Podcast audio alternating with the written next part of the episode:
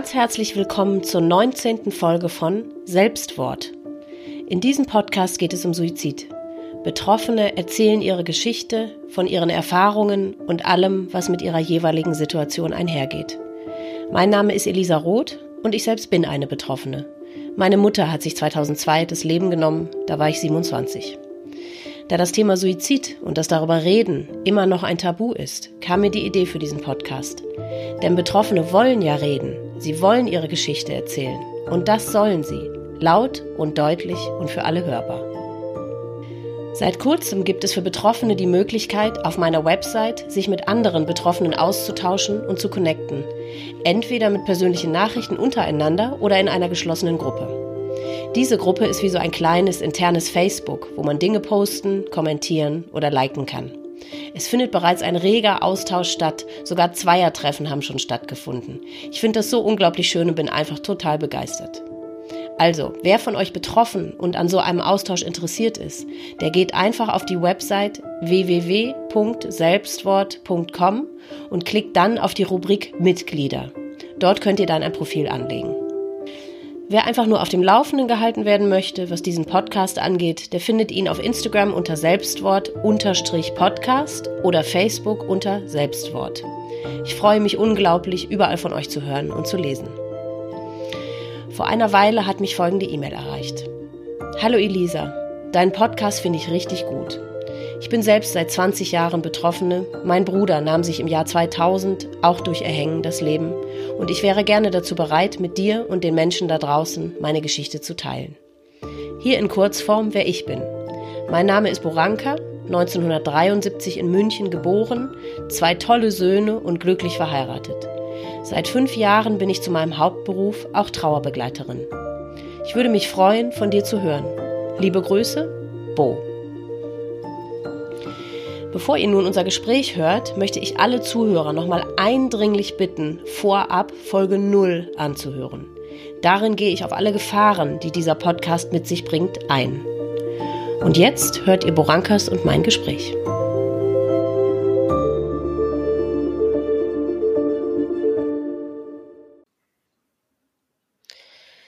So, jetzt begrüße ich die Boranka. Hallo Boranka, ich freue mich total, dass es so spontan geklappt hat. Hallo.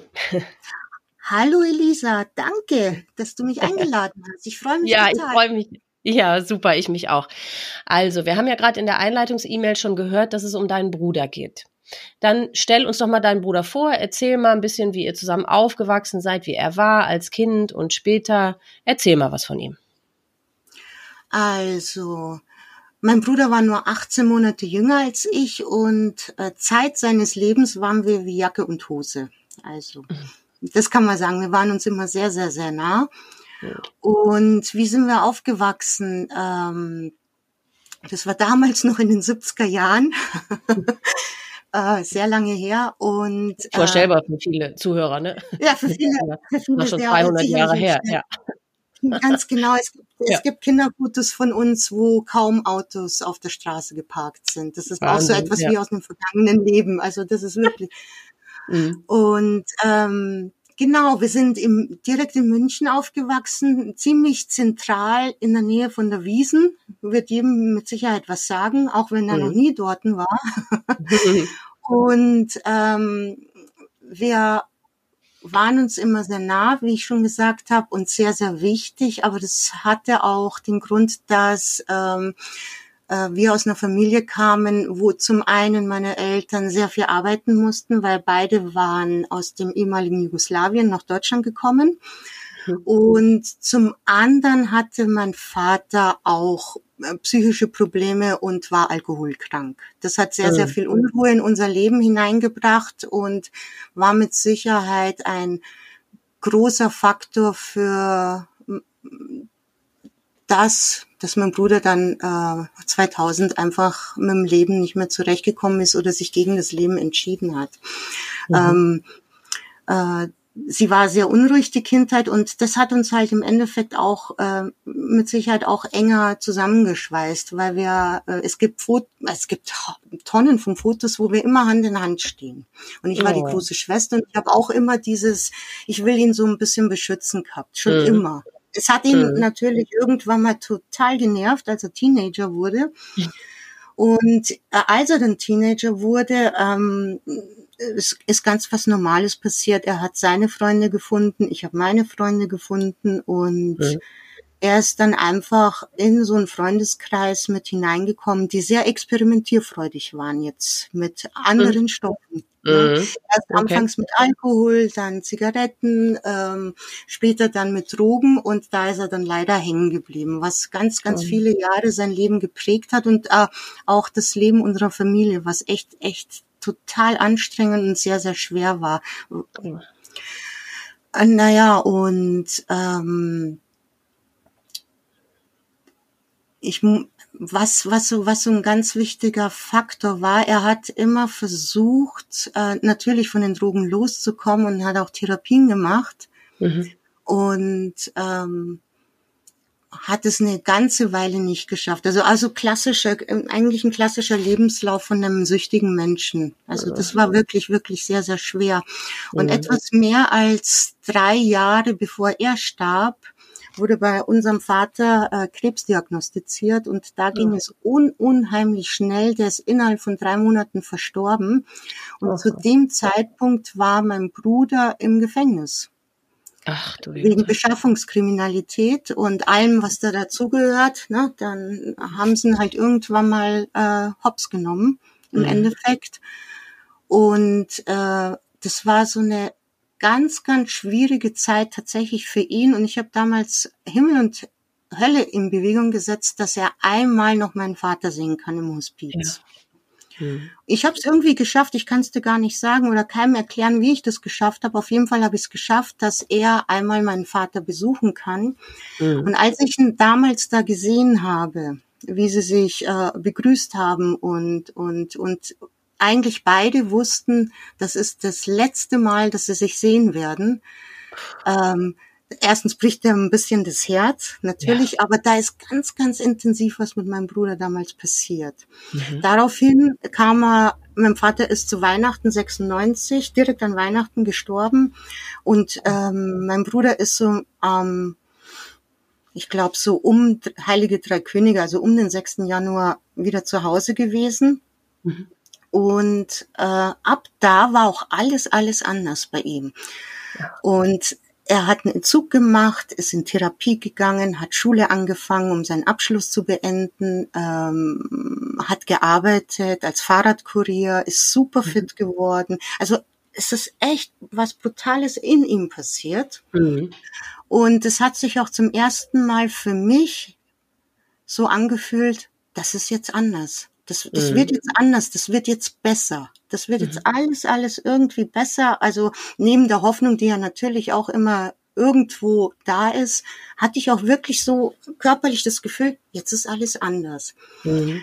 Und er hat es dann die nächsten drei Jahre wirklich super hingebracht zum äh, Abschluss mit Bestnoten, also wirklich die Streberfraktion und, und super gearbeitet und äh, hat dann in der Bank äh, als Aushilfe angefangen, hat dann endlich für sich herausgefunden, was für eine Ausbildung er machen will. In der Zwischenzeit hatte er eine Freundin gefunden hm. und etwa, sagen wir mal, äh, vier bis sechs Monate bevor es dieser besagte Tag kam, mhm. ist er noch mit seiner Freundin zusammengezogen und die haben sich dann noch zwei Katzen angeschafft, zwei Katzenbabys und mhm. es war alles so, yay, das, das wird wieder und ich habe mich mhm. total entspannt. Meine Mama hat sich entspannt.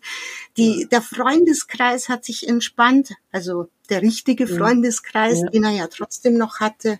Mhm. Und dann kam das Jahr 2000, dieser 14. März und plötzlich war alles anders. Das, das Leben war vorbei. Und das, ihr habt es nicht kommen sehen. Es gab keine Anzeichen. Der war vorher nicht depressiv oder ich meine jetzt jenseits von dieser Drogensucht.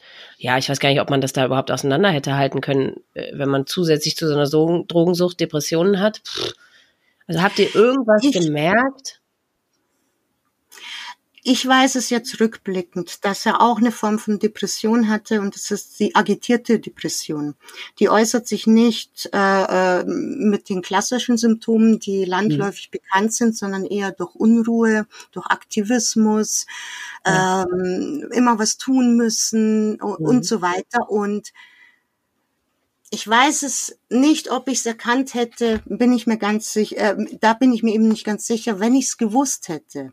Ja. Ähm, weil er war Zeit seines Lebens ein unheimlich aktiver Mensch. Er war mhm. auch immer sportlich. Er hat auch immer so eine kleine Unruhe bei sich gehabt, ne? Mhm. so so in sich. Also es gibt ja so Leute, ne, weil es mhm. eben so, ah, die, äh, es gibt einen Teil Menschen, die die können wunderbar drei Stunden auf ihrem Po sitzen bleiben und es ist alles gut. Und dann gibt es mhm. die, die zehnmal aufspringen, werden am Kaffee ja. trinken von einer halben Stunde. Ne? Also ja jetzt, wenn ich das wüsste und und äh, vielleicht würde ich es erkennen, wenn ich es damals gewusst hätte. Ich weiß es nicht. Also er war total aktiv, er hat total viel gemacht, er hat jedem total geholfen, er hat mir noch ne, bei einem Umzug vorher geholfen. Also ich habe das nicht als irgendein krankhaftes Symptom da wahrgenommen, zumal ich damals auch da noch gar keinen Einblick hatte. Nee, wie auch. Aber das ist ja wirklich interessant. Das habe ich tatsächlich auch so in der Form, ehrlich gesagt, noch nicht gehört. Natürlich beschäftigt man sich auch in erster Linie mit dem, was man selber so erlebt hat, ne, was jetzt die Depressionen angeht. Also, ne, aber ähm, das habe ich so in der Symptomatik auch wirklich noch nie gehört. Das ist ja ganz heimtückisch dann, ne? Also vor allem, wenn er auch immer so war, selbst wenn du das heutzutage wüsstest, boah, wie hätte man da irgendwas erkennen sollen? Und er hat sich wahrscheinlich selber auch gar nicht also es war vielleicht für ihn selbst auch gar nicht auffällig, oder? Also äh, es heißt ja bei der agitierten äh, Depression, das überspielt genau diese Niedergeschlagenheit.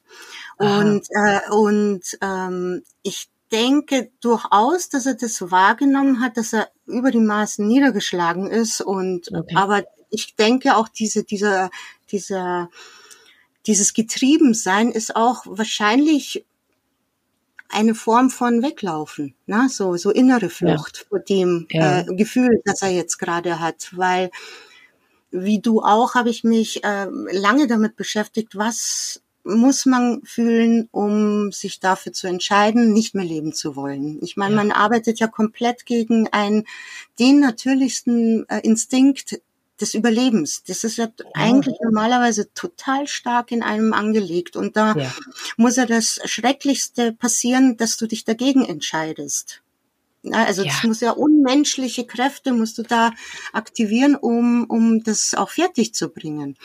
Und, ähm, und eben, ich habe mich damit beschäftigt und diese ganzen Emotionen, das muss auch enorme Angst machen. Und, und ich glaube, dieser Aktivismus und dieses lebhafte Sein, das war halt einfach seine Form, das irgendwie wie wegzustrampeln. Weil ja. er hat ja auch teilweise, äh, was der geradelt ist, das ist, das ist ja, also ja. ich wäre, mir wäre die Puste ausgegangen, schlichtweg. Das wäre einfach so gewesen. Ich, der ist auch manchmal neben mir gegangen, wenn wir auf dem Weg zur S-Bahn oder zur U-Bahn waren. Der hat Schritte gemacht, in, äh, erstens mal unheimlich lang und ich bin eine schnelle Gierin. Da, ja. da schimpft schon immer meine Mama, auch heute noch. Und da bin ich kaum mitgekommen und war immer aus der Puste und habe auch immer zu ihm gesagt, mach mal langsam, ey. Ich bin ja. Schon die Hektikerin vor dem Herrn. Ja, ja, du auch. Aber, aber du, ey, mach mal langsam, da, da, da, da kriegst ja kaum mehr Luft. Und dann hat er gesagt, keine Zeit, keine Zeit, ne? Ja. Er wollte auch immer, äh, äh, erstens eben hat er keine Zeit gehabt, viel erleben wollte er, äh, allen helfen, die ihm wichtig am Herzen waren mhm. und er war dauerbeschäftigt. Er war dauerbeschäftigt. Es ist schade, ja. dass er nichts gesagt hat. Es ist wirklich schade. Ja, wenn es ihm selber einfach auch nicht so klar war. Aber ich glaube, dieses Grundgefühl, und ich bin wirklich sehr, sehr, sehr weit weg von depressiv oder von an Depressionen erkrankt oder irgendwas. Äh, aber trotzdem, ich kenne dieses Gefühl. Mir wird auch immer äh, kriege ich zu hören, jetzt mach doch mal langsamer oder wie ich allein schon Auto fahre. Ich fahre schnell und hektisch Auto. Ich mache alles, was ich tue, mache ich hektisch und schnell, weil ich auch immer dieses innere Gefühl habe, ich habe keine Zeit zu verlieren. Und dieses, ja, sobald ich mich hinsetze und Ruhe einkehrt, oh Gott, dann muss man sich ja mit Dingen beschäftigen, die dann so im Kopf passieren oder äh, muss man anfangen nachzudenken und so. Ja, dieses Getriebensein, immer Dinge zu überspielen oder vor Dingen wegzulaufen, ja, das kenne ich sehr gut, aber das wusste ich tatsächlich nicht. Da frage ich mich auch, ob in seinem Fall dass eine bewusste, also weißt du, dieses ähm, immer sich beschäftigen, immer vor den Dingen wegrennen, immer die Sachen schnell, schnell machen, ob das tatsächlich eine bewusste ähm, Sache von ihm war, um dieses niedergeschlagene und dieses schreckliche, äh, bedrückende Gefühl tatsächlich nicht fühlen zu müssen oder ob das auch so automatisch dann kam, weiß, weiß man natürlich jetzt rückblickend, kannst du wahrscheinlich auch nicht beantworten, ne? Ich denke tatsächlich, dass es gar nicht so bewusst war im Endeffekt. Ja. Vielleicht, mhm. was, was den Anteil seiner Sucht anbelangt, war es vielleicht durchaus äh, ein, ein kleiner Teil bewusst, na, dass er gemerkt hat, äh, wenn ich was tue, tut's mir gut. Das ist das, mhm. äh, ähm, die Sucht ein bisschen beruhigt hat, ja, mhm. weil er war ja dann schon über drei Jahre clean und alles mhm. und, und hatte seine Erfolge gehabt. Aber ich denke tatsächlich, ähm, dass er vieles einfach aus unserer Familiengeschichte mitgenommen hat. Diese ja. Unruhe, diese, diese Sucht, die er gesehen hat bei unserem Vater, ja. ähm, weil Sucht kann auch eben in der Familie unheimlich viel, viel zerstören, vor allem Vertrauen bei Kindern. Ja. Und, und dieses Sicherheitsgefühl, wenn sich das nie richtig entwickeln kann oder nur zum Teil äh, wie, wie willst du dich denn selber einfangen oder die, ja. na, so, auch so Gefühle, wenn du das nicht gelernt hast? Also mhm. klar frage ich mich auch, ich bin auch in dieser Familie groß geworden. Wieso ist mein Lebensweg so ganz anders? Wieso, na, so, ich kann, hab Ich glaube, das hat, Entschuldigung, ja, ich glaube, das hat mit dem Paket zu tun, was man von Geburt aus mitbringt. Das ist so eine charakterliche Veranlagung oder so ähnlich, ja. ne, dass du, ähm, ja, ich glaube, da sind wir beiden uns vielleicht auch ein Stück weit ähnlich. Ne? Man macht dann die Dinge, man ist halt dann alleine groß. Also man kümmert ja. sich dann halt um sich selbst, wenn es halt sonst keiner tut. Und wir haben das ja. irgendwie gut geschafft und gut hingekriegt und andere Menschen schaffen es eben nicht und, und haben dann erleiden eben wirklich einen ganz anderen Schaden dadurch. Und ja, ja. also ja, allein deswegen. Genau so ist es im Endeffekt. Und trotzdem stellt man sich immer diese Frage, mhm. wie, wie man so schön sagt, wir sind aus dem gleichen Nest gekrochen. Ne? Ja. So. ja, aber das heißt wirklich einfach echt nichts. Ne? Allein wegen ja. dieser charakterlichen Veranlagung. Dann ist es ja doch so, dass die Eltern, auch wenn sie einen vielleicht gleichermaßen lieben, die unterschiedlichen Kinder, aber dass sie einem, dass sie einen doch anders und unterschiedlich behandeln. Das ist doch so. Ja. Also, oder war das bei euch nicht so? Bei uns war das so. Und also, ja, da geht man dann einfach unterschiedlich draus hervor. Mit Sicherheit haben sie uns zu einem großen Teil versucht, gut, gut und gleich zu behandeln, trotz der ja, ganzen Problematik. Weil, äh, ja. äh, gleichzeitig sind wir natürlich auch, und es ist einfach ähm, jetzt unabhängig jetzt mal von dem Mädchen-Jungs-Gedöns, ist es einfach so auch, dass das weiß jede Mama, jeder Papa, du gehst immer auf dein Kind ein. Und dabei genau. ist es total egal, welches Geschlecht es hat, äh, genau. äh, wann es geboren ist, immer natürlich altersgerecht, hoffentlich. Ne? Ja. Und und äh, du siehst ja den Menschen vor dir, ob er jetzt genau. klein oder groß ist. Und da macht man mit Sicherheit Unterschiede. Meine Mama hat ja. zum Beispiel immer das Gefühl gehabt, und das erzählt sie auch heute noch, dass er ihr Sorgenkind ist. Ja. Und ich war mhm. nie das Sorgenkind. Sie hat sich nee. immer auf mich verlassen können. Eben ja. wahrscheinlich durch dieses Päckchen, das hast du so ja. schön äh, äh zusammengefasst, durch dieses Päckchen, dann, mm, dann mache ich das halt gut für mich oder ich sorge ja. für mich. Und jetzt ist dann eben das andere Kind, in dem Fall mein Bruder, der vielleicht nicht dieses Päckchen oder nicht so groß bekommen, mitbekommen ja. hat, der das eben nicht so gut kann. Und sie hat es wahrscheinlich ganz adäquat gefühlt, das ist mein Sorgenkind. Ich muss mich da anders um ihn kümmern. Na, ich muss, äh, äh, aber mhm. wie gesagt, das ist so schwierig, das auf einen Punkt zu bringen. Aber trotz mhm. allem denke ich, zusammenfassend kann man auf jeden Fall sagen, ähm, die Sucht hat nicht gut getan zu dem, wie, wie wir groß geworden sind. Ja, ja, das hat mit klar. Sicherheit äh, einiges verstärkt, weil da mhm. kommen ja auch eben, wenn du dich nicht sicher fühlst, Angstgefühle dazu, dann bist du mhm. in ständiger Anspannung. Sowieso, wenn du so der Typ bist, der ja eher rumhektelt und so weiter. Ja. Na, also da mhm. war die Sucht semi, ne? Ja. Oder es gibt kein, es gibt kein Beispiel dafür, da, wo eine Sucht gut wäre. Gut ist, nee, eben, oh Gott, ja, ja. Na. Genau. Ja, und dann kam es zu diesem Tag und der kam wirklich für euch völlig aus dem Nichts. Wie war das? Was ist da passiert? Der kam total aus dem Nichts. War am Freitag, er ist an einem Dienstag gestorben. Oh Gott, mhm. hoffentlich habe ich das richtig. Auch wobei es ist ja eigentlich wurscht. Der Wochentag, also mittlerweile ja. ist es mir wurscht, weil dieses Jahr jährt sich zum 21. Mal. Aber wahrscheinlich mhm. ist es der Dienstag. Äh, mhm. Und am Freitag vorher waren wir beide noch bei meiner Mutter Kaffee und, und sind zusammengesessen und haben gequatscht und auch mhm. Blödsinn gemacht, weil wir haben eine ganz alberne äh, Seite an uns, die wir auch da mhm. immer sehr ausgelebt haben. Und, und dann ist meine Mutter plötzlich ganz still geworden, was eigentlich eher ungewöhnlich war und hat uns nur angeschaut, aber so dieses, das kennt auch jede Mama und jeder Papa, wo sie in dem Moment so glücklich sind und hat so ja. Pipi in den Augen gekriegt und hat gesagt, ich bin die glücklichste Mutter auf der ganzen Welt. Ah, jetzt muss ich mal durchschnaufen. Ja, lass dir Zeit. Und, und ähm, und wir haben uns angesehen und wir haben gerade da super albern irgendwas uns erzählt. Ich kann mich auch gar nicht mehr erinnern und haben halt mhm. halt da so gekichert, total völlig befreit und war einfach wunderbar. Mhm. Und, ähm, und mein Bruder sagte noch zu mir, dann während diesem total netten Nachmittag, der irgendwie zwei oder drei Stunden gedauert hat, weil wir uns einfach äh, Zeit genommen haben, um Zeit miteinander zu verbringen, mhm. sagte er dazwischen noch zu mir, du sag mal, du Alte, wann werden ich mal Onkel? Ne? Ja. Und ich dachte noch so bei mir, ich sage jetzt nichts, weil am Dienstag habe ich einen Frauenarzttermin, weil tatsächlich hatte ich in meinem Kopf äh, äh, beschlossen, dass ich mal schaue, ob ich das kann, dass ich mich mal durchchecken lasse. Ja.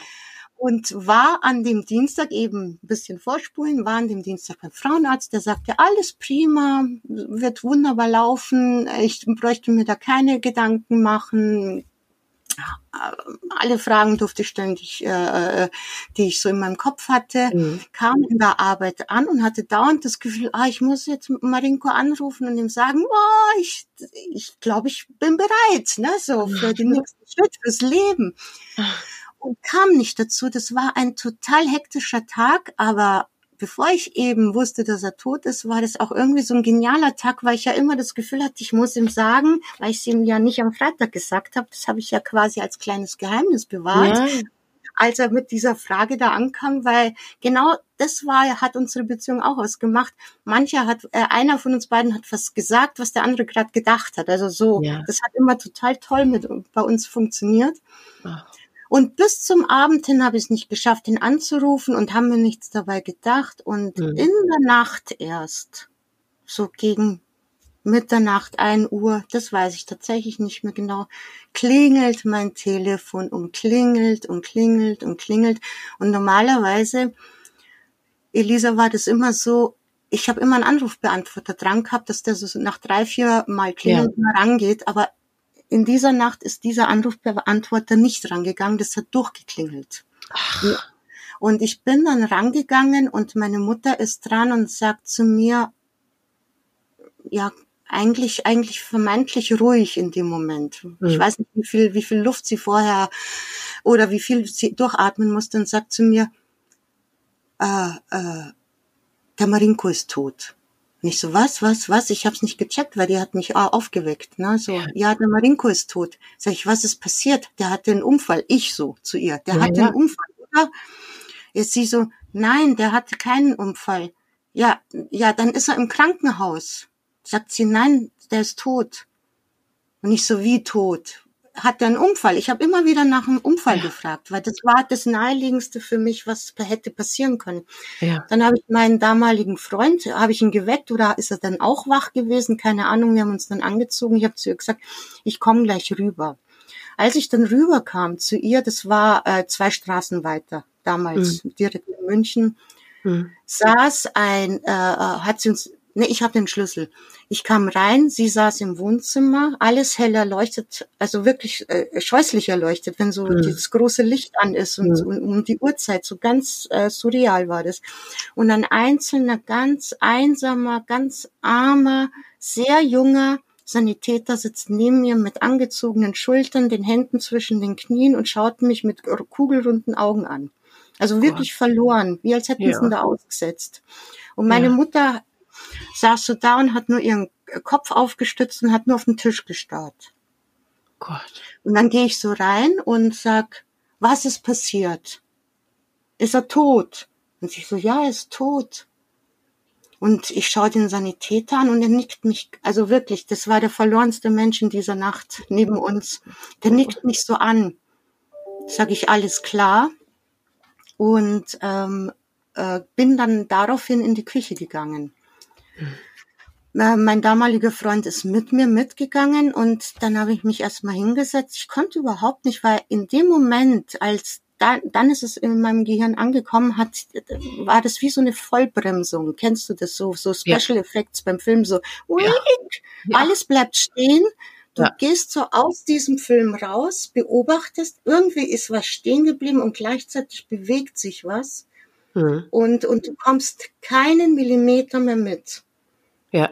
Und saßen wir da, klar konnte mein Freund da auch nichts sagen, wir waren völlig im Schock. Und ich weiß nicht, wie lange wir da saßen. Der arme Sanitäter saß weiterhin bei meiner Mutter im Wohnzimmer. Und auf einmal ist in mir eine Woge eines Gefühls wirklich so von unten nach oben, wie so ein Vulkan. Anders kann ich es nicht beschreiben. Mhm. Hochgeschossen, mir in den Kopf. Ich hatte auf einmal wieder Blut im, im, im Gehirn. Und ich war in dem Moment so dermaßen wütend und habe so auf diesen Tisch getrommelt. Mein damaliger Freund ist fast vom Stuhl gefallen. Der Sanitäter ist angelaufen geko äh, gekommen. Und ich habe dann nur zu ihm äh, ihn angeschaut und eigentlich dann wieder ruhig gesagt, das ist doch so eine Scheiße. Aber du hast immer noch nicht gewusst, was passiert ist in dem Moment. Nee, da habe ich es noch nicht gewusst. Ich ja. habe dann eben mich, äh, äh dann irgendwie war dann wieder Blut in meinem Kopf und ich ja. habe dann den Sanitäter weitergeschickt, habe gesagt, nee, du musst hier nicht sitzen, das ist ganz schrecklich. Ich bin da, mein Freund mhm. ist da, du darfst gerne, gerne gehen. Ich, wir kümmern uns um sie und ist alles wieder gut. Ich musste, ich, ich glaube, ich habe jetzt diesen Ausbruch einmal kurz gebraucht, weil dann hat sich plötzlich was in mir gesammelt und mhm. in dem Moment, wenn auch sonst nichts klar war, war, war für mich dann klar, ich habe jetzt quasi die, äh, Regie. ich muss die Situation überblicken und ich muss jetzt ja. schauen, was ich daraus mache. Ja. Und dann ähm, ähm, äh, haben wir halt miteinander geredet und ja, er hat sich erhängt und äh, die seine damalige Freundin ähm, hatte in der Früh, weil das war ja ein Wochentag, eben Dienstag, äh, sind sie normal aufgestanden und hatten hatten irgendwie einen kleinen Streit. Mhm. Die ist dann daraufhin zur Arbeit gegangen, hatten sich aber nicht versöhnt, aber es muss nichts Weltbewegendes gewesen sein. Mhm. Und ähm, hat den ganzen Tag geschmollt und es wäre jetzt auch nichts äh, Unübliches gewesen, dass die sich erst wieder am Abend sehen oder hören, mhm. ähm, dass beide geschmollt hätten. Ja. Mhm. Kam am Abend nach Hause, hatte das Licht noch nicht angemacht und äh, sah aber durch den Flur seine Füße in der oh. Luft.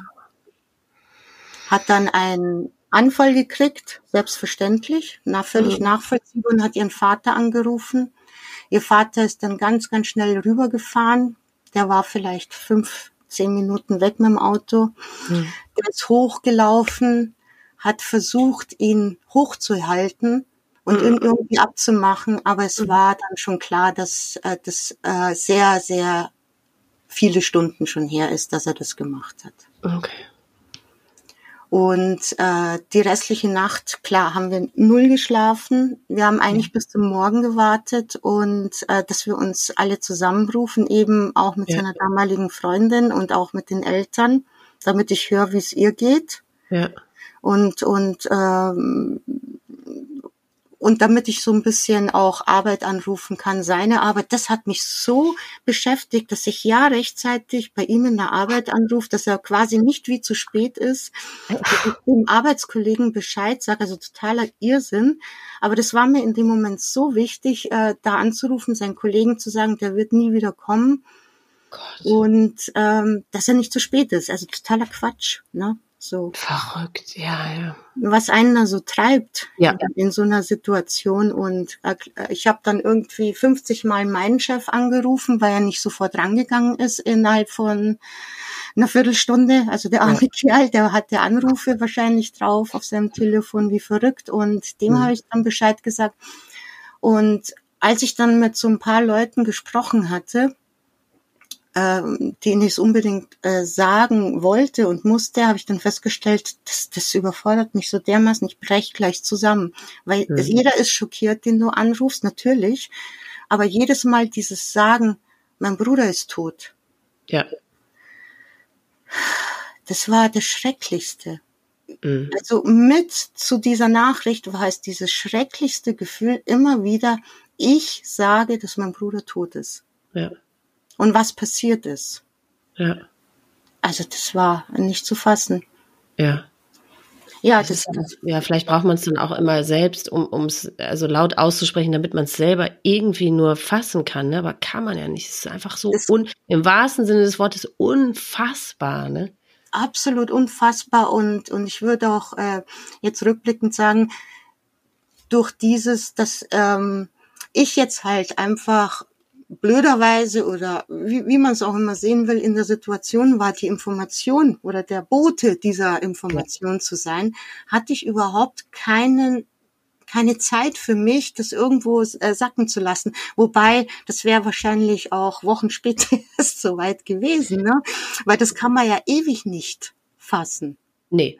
Und vielleicht hat dein Körper aber einfach da die Regie übernommen, weil, also es hat dich ja in dem Moment, ja sagen wir mal, keiner dazu gezwungen, sondern du für dich mit deinem Charakter und mit de dem, wie du bist, hast das einfach, oder das war ein Automatismus, hast das an dich gerissen, um dich vielleicht in dem Moment einfach vor dieser Wahrheit zu schützen. Also du hast diese Aufgabe übernommen, weil dir gar nichts anderes übrig blieb. Also, ne, weil deine Mutter hätte im Prinzip ja auch telefonieren können, also rein praktisch gesehen. Ne? Also emotional gesehen ja. vielleicht nicht, aber also deswegen, ich glaube, der Körper, der übernimmt da einfach und da gibt's dann so Übersprungshandlungen oder irgendwelche Handlungen, die der Körper einfach übernimmt. Man, man agiert ja einfach nur noch, ne? Es klappt alles, aber logisch sind da viele Dinge nicht von, ja. Also vielleicht hat dich das in dem Moment davor geschützt, äh, verrückt zu werden oder so. Auf jeden Fall, auf jeden mhm. Fall, weil im Endeffekt war das dann so, als dann ähm, äh, die Beisetzung oder die Beerdigung rum war, gab es ja nichts mehr zu tun. Ja. Und dann brach ich ja. quasi innerlich zusammen, weil dann ja. hatte ich keine To-Do-Liste mehr. Genau. Ne? So, mhm. weil das, das ist auf jeden Fall eine Schutzfunktion bei mir damals gewesen, ja. um nicht total komplett durchzudrehen und und äh, verrückt zu werden in dem Moment, weil genau so hat sich's äh, eigentlich angefühlt. So, ich werde gleich verrückt. Sofort. Ich drehe durch irgendwas, irgendeinen Schlag, weil der Körper und alles in, äh, hat geschmerzt. Nicht nur die Seele, das hat alles. Das war, ich ja. habe mich gefühlt, als würde ständig irgendeine äh, riesige imaginäre Person mich von innen nach außen permanent drehen wie so ein alten Pulli, den man ja. so immer umdreht. So habe ich mich die ganze Zeit gefühlt, aber ohne Pause. Ja. So, ich war immer, ich war innerlich und äußerlich wund und alles war wund. Ja. Ich war nur verwundet. Ja. Es hat mich genau. eigentlich gewundert, Mhm. dass, dass man das nicht sieht. ja. Quasi. Ne? Ja, ja. Dass ich nicht blute. Eigentlich ja. hätte ich ja in Einzelteilen sein müssen, weil ja. teilweise hat sich jede Faser, jeder Knochen lose gefühlt.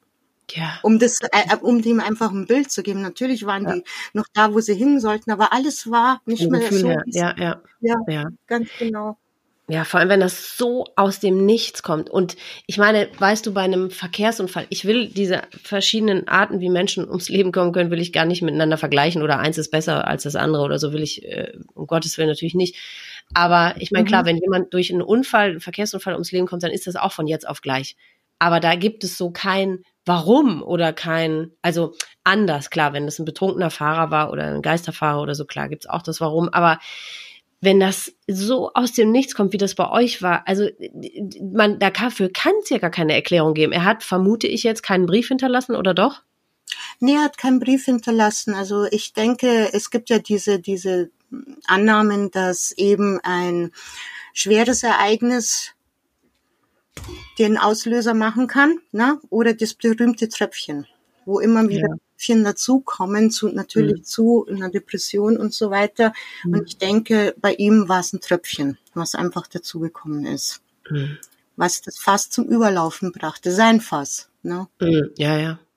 Aber auch seine Freundin hat es nicht kommen sehen und hat nichts vermutet, nichts geahnt. Gar nichts. Die, die, die, die Arme, die war, ja, die, mit der habe ich auch leider keinen Kontakt mehr, aber ich verstehe es auch ein Stück weit. Na, so wer will denn schon auch ewig dran erinnert werden? Na, so. Das und vielleicht hat sie ja Angst auch irgendwie vor, vor Vorwürfen, die es von euch natürlich wahrscheinlich nicht geben würde, aber vielleicht hat sie da Angst vor, weil, ich meine, das ist ja auch noch das Allerschlimmste, wenn nach einem Streit wo man selbst ja. daran beteiligt wird, sich dann derjenige das Leben nimmt. Also ich ja, meine, sie war nicht schuld. Also, Sie hat Vorwürfe gehört von irgendwelchen äh, entfernten Freunden und da war ich auch sehr entsetzt darüber, ja. weil es so überhaupt nicht äh, überlegt ist und und und äh, einfach zu einfach gedacht ist im en am Ende des Tages, weil äh, klar hätte ich auch lieber jetzt das hört sich so blöd an in diesem äh, ähm, Kontext auch lieber gehabt, er hätte einen Unfall gehabt. Weil dann ja. könnte, hätte ich vielleicht auch meine Wut irgendwie fokussieren können auf ja. irgendjemanden, ja. der irgendeine Schuld begangen hat, irgendeinen Fehler gemacht hat. Genau. Oder am Ende ein, ein Motorteil oder, oder eine Bremse, die versagt hätte, dann hätte ich da meine ganze Wut hinschicken Ja, einfach eine Erklärung. Das wäre die Erklärung. Die Bremsen haben versagt und deswegen ist er jetzt tot. Das ist die Erklärung. Aber ich finde, für einen Suizid ja, der hatte Depressionen. Ja, mir reicht das als Erklärung nicht, weil ich das, weil das einfach nicht greifbar ist. Es ist, die Depressionen sind nicht zu greifen, ne?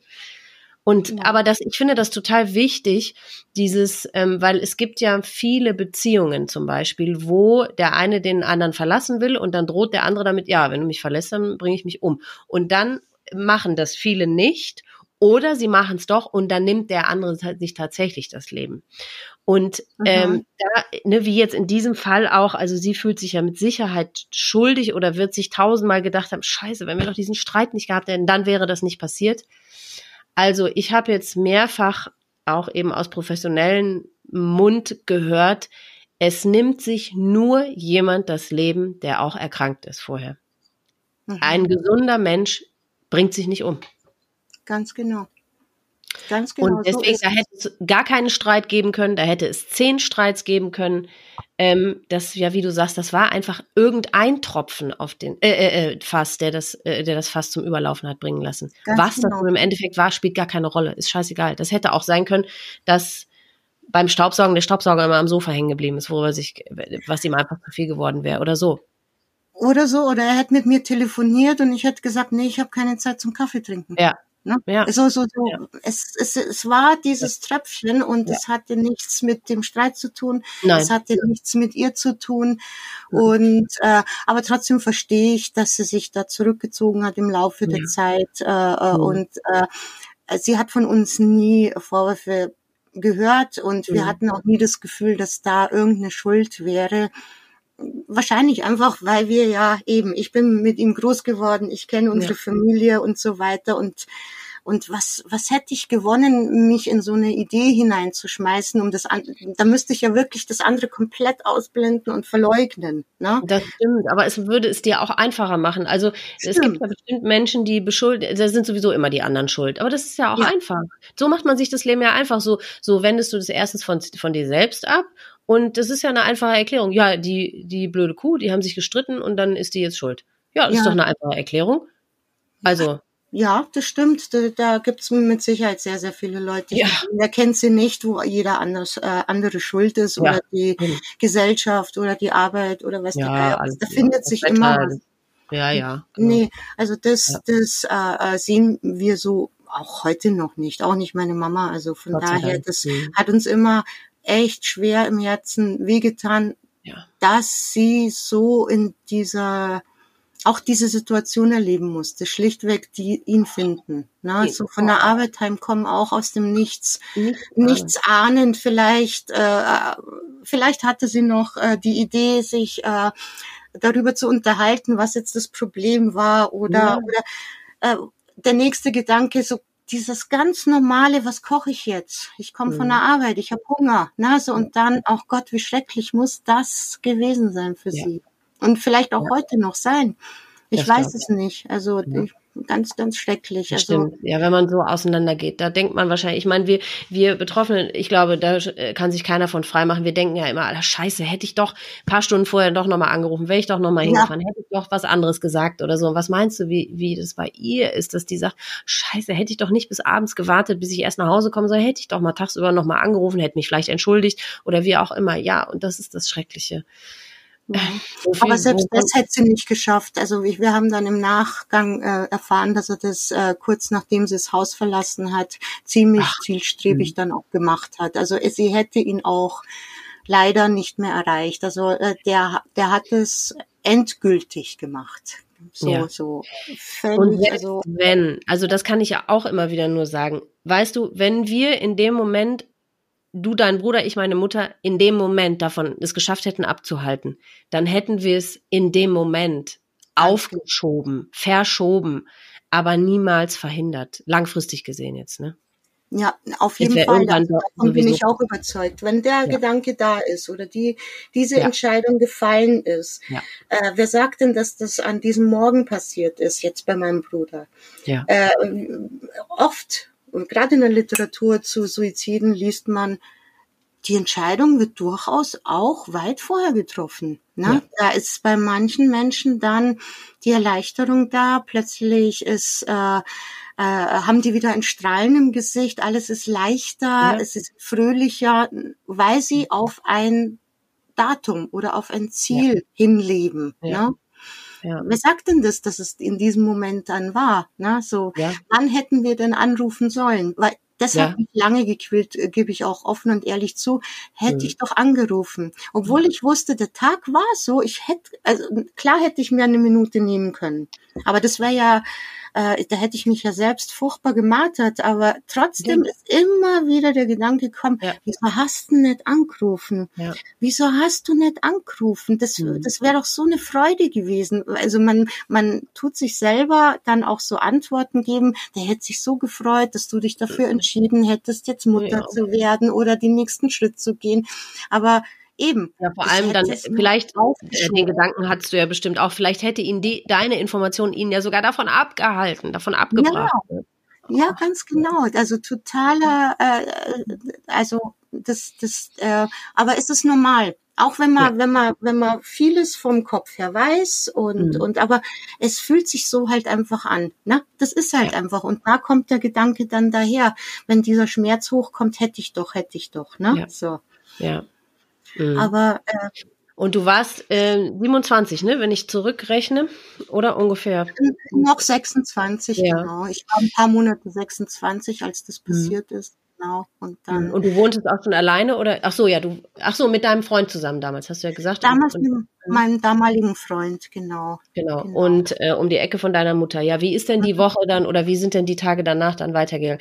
Hast du dich mit der Freundin zusammen, also man geht doch irgendwie auch auf eine Art Suche oder so nicht. In seiner Wohnung findet man irgendwas. Hat er nicht doch irgendwas hinterlassen? Irgendeine Art von Erklärung will man doch haben oder ging es dir nicht so? Doch, total, weil wir haben die Wohnung dann geräumt. Das war auch so total selts das seltsamste Gefühl meines Lebens, was ich nie mhm. wieder äh, erlebt habe, mhm. weil er war ja gefühlt für mich äh, immer noch lebendig. Ne? Ja. Weil das, da kommt die Seele nicht mit mit diesem. Und jetzt, ähm, die waren ja erst ein paar Monate vorher zusammengezogen und ähm, und dann konnte sie nicht mehr in dieser Wohnung bleiben. Zum einen natürlich, äh, weil weil er es einfach gemacht hat, weil ja. er es da in der Wohnung gemacht hat, sie ihn da gefunden hat. Ja. Und äh, ähm, ich weiß jetzt gar nicht, ob es noch einen Grund gab. Nee, ich glaube einfach nur deswegen. Und dann sind wir dahin, meine Mama und ich, und äh, äh, ich weiß gar nicht, wer uns gefahren hat, ist aber auch völlig unwichtig. Und wir haben uns tatsächlich auf die Suche begeben, aber ja. es war nichts zu finden. Und äh, ähm, seine damalige Freundin hat sich nur ein paar Sachen dann ausgesucht, die sie unbedingt behalten wollte und mhm. die haben wir ihr natürlich gelassen. Ne? Mhm.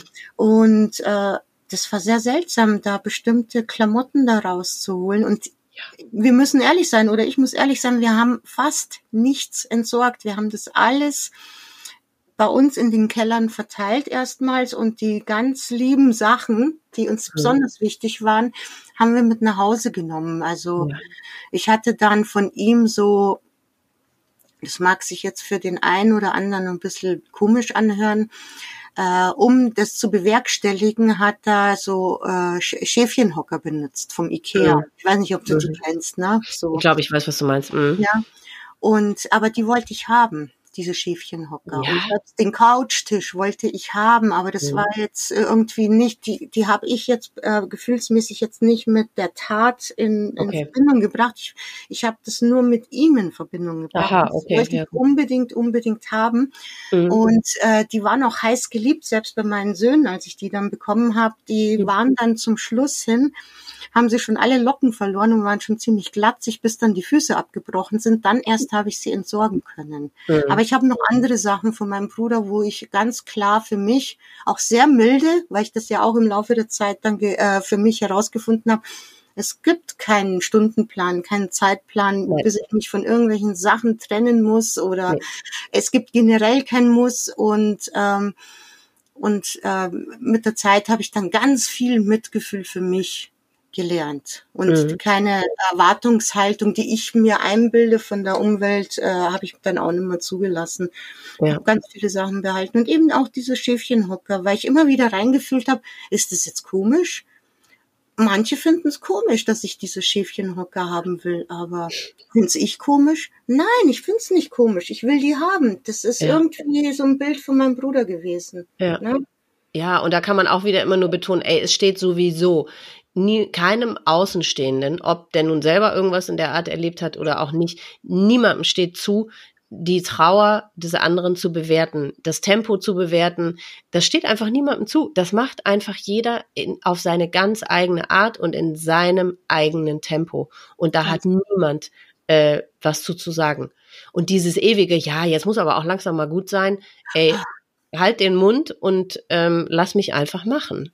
Ja, ganz genau. Weil das mhm. habe ich auch gehört. Jetzt muss er mal wieder gut sein. Ja. Äh, das habe ich von dem bekommen, von dem ich mich dann in diesem Jahr auch noch quasi getrennt habe. Mhm. Mhm. Da, das hat mich sehr, sehr, sehr, sehr, sehr verletzt und getroffen.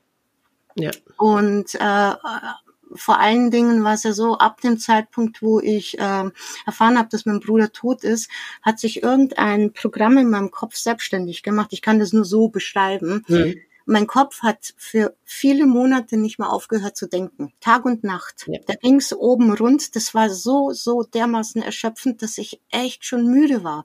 Ich war mhm. auch müde, das zu spüren, dass ich lebendig bin. Ne? Ja. Ich glaube, ja. jeder kann das nachvollziehen. Also ich war nicht suizidgefährdet und bin es mhm. auch nicht, aber ich war so müde und dieser Kopf dazu, diese zehn Millionen Gedanken und nichts kann ja. ich fassen und trotzdem sind so eben hätte ich angerufen, das ist wieder total präsent gewesen und die anderen fliegen mir davon und eines Morgens wach ich auf und dann war schon Herbst und auf einmal war der Kopf still.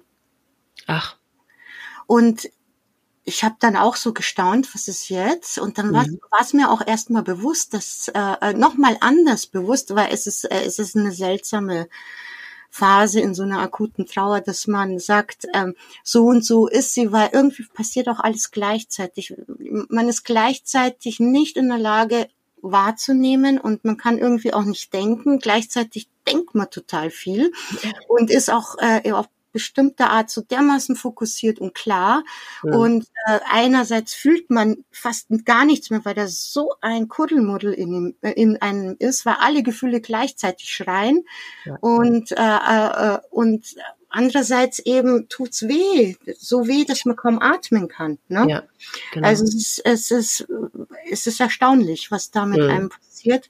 Ja. Und dann war mir auch wieder so ganz klar, klar, klar, der Kopf hat aufgehört zu arbeiten. Was, was ist jetzt? Und irgendwie war so, mein Bruder war nicht glücklich. Dieser eine Satz.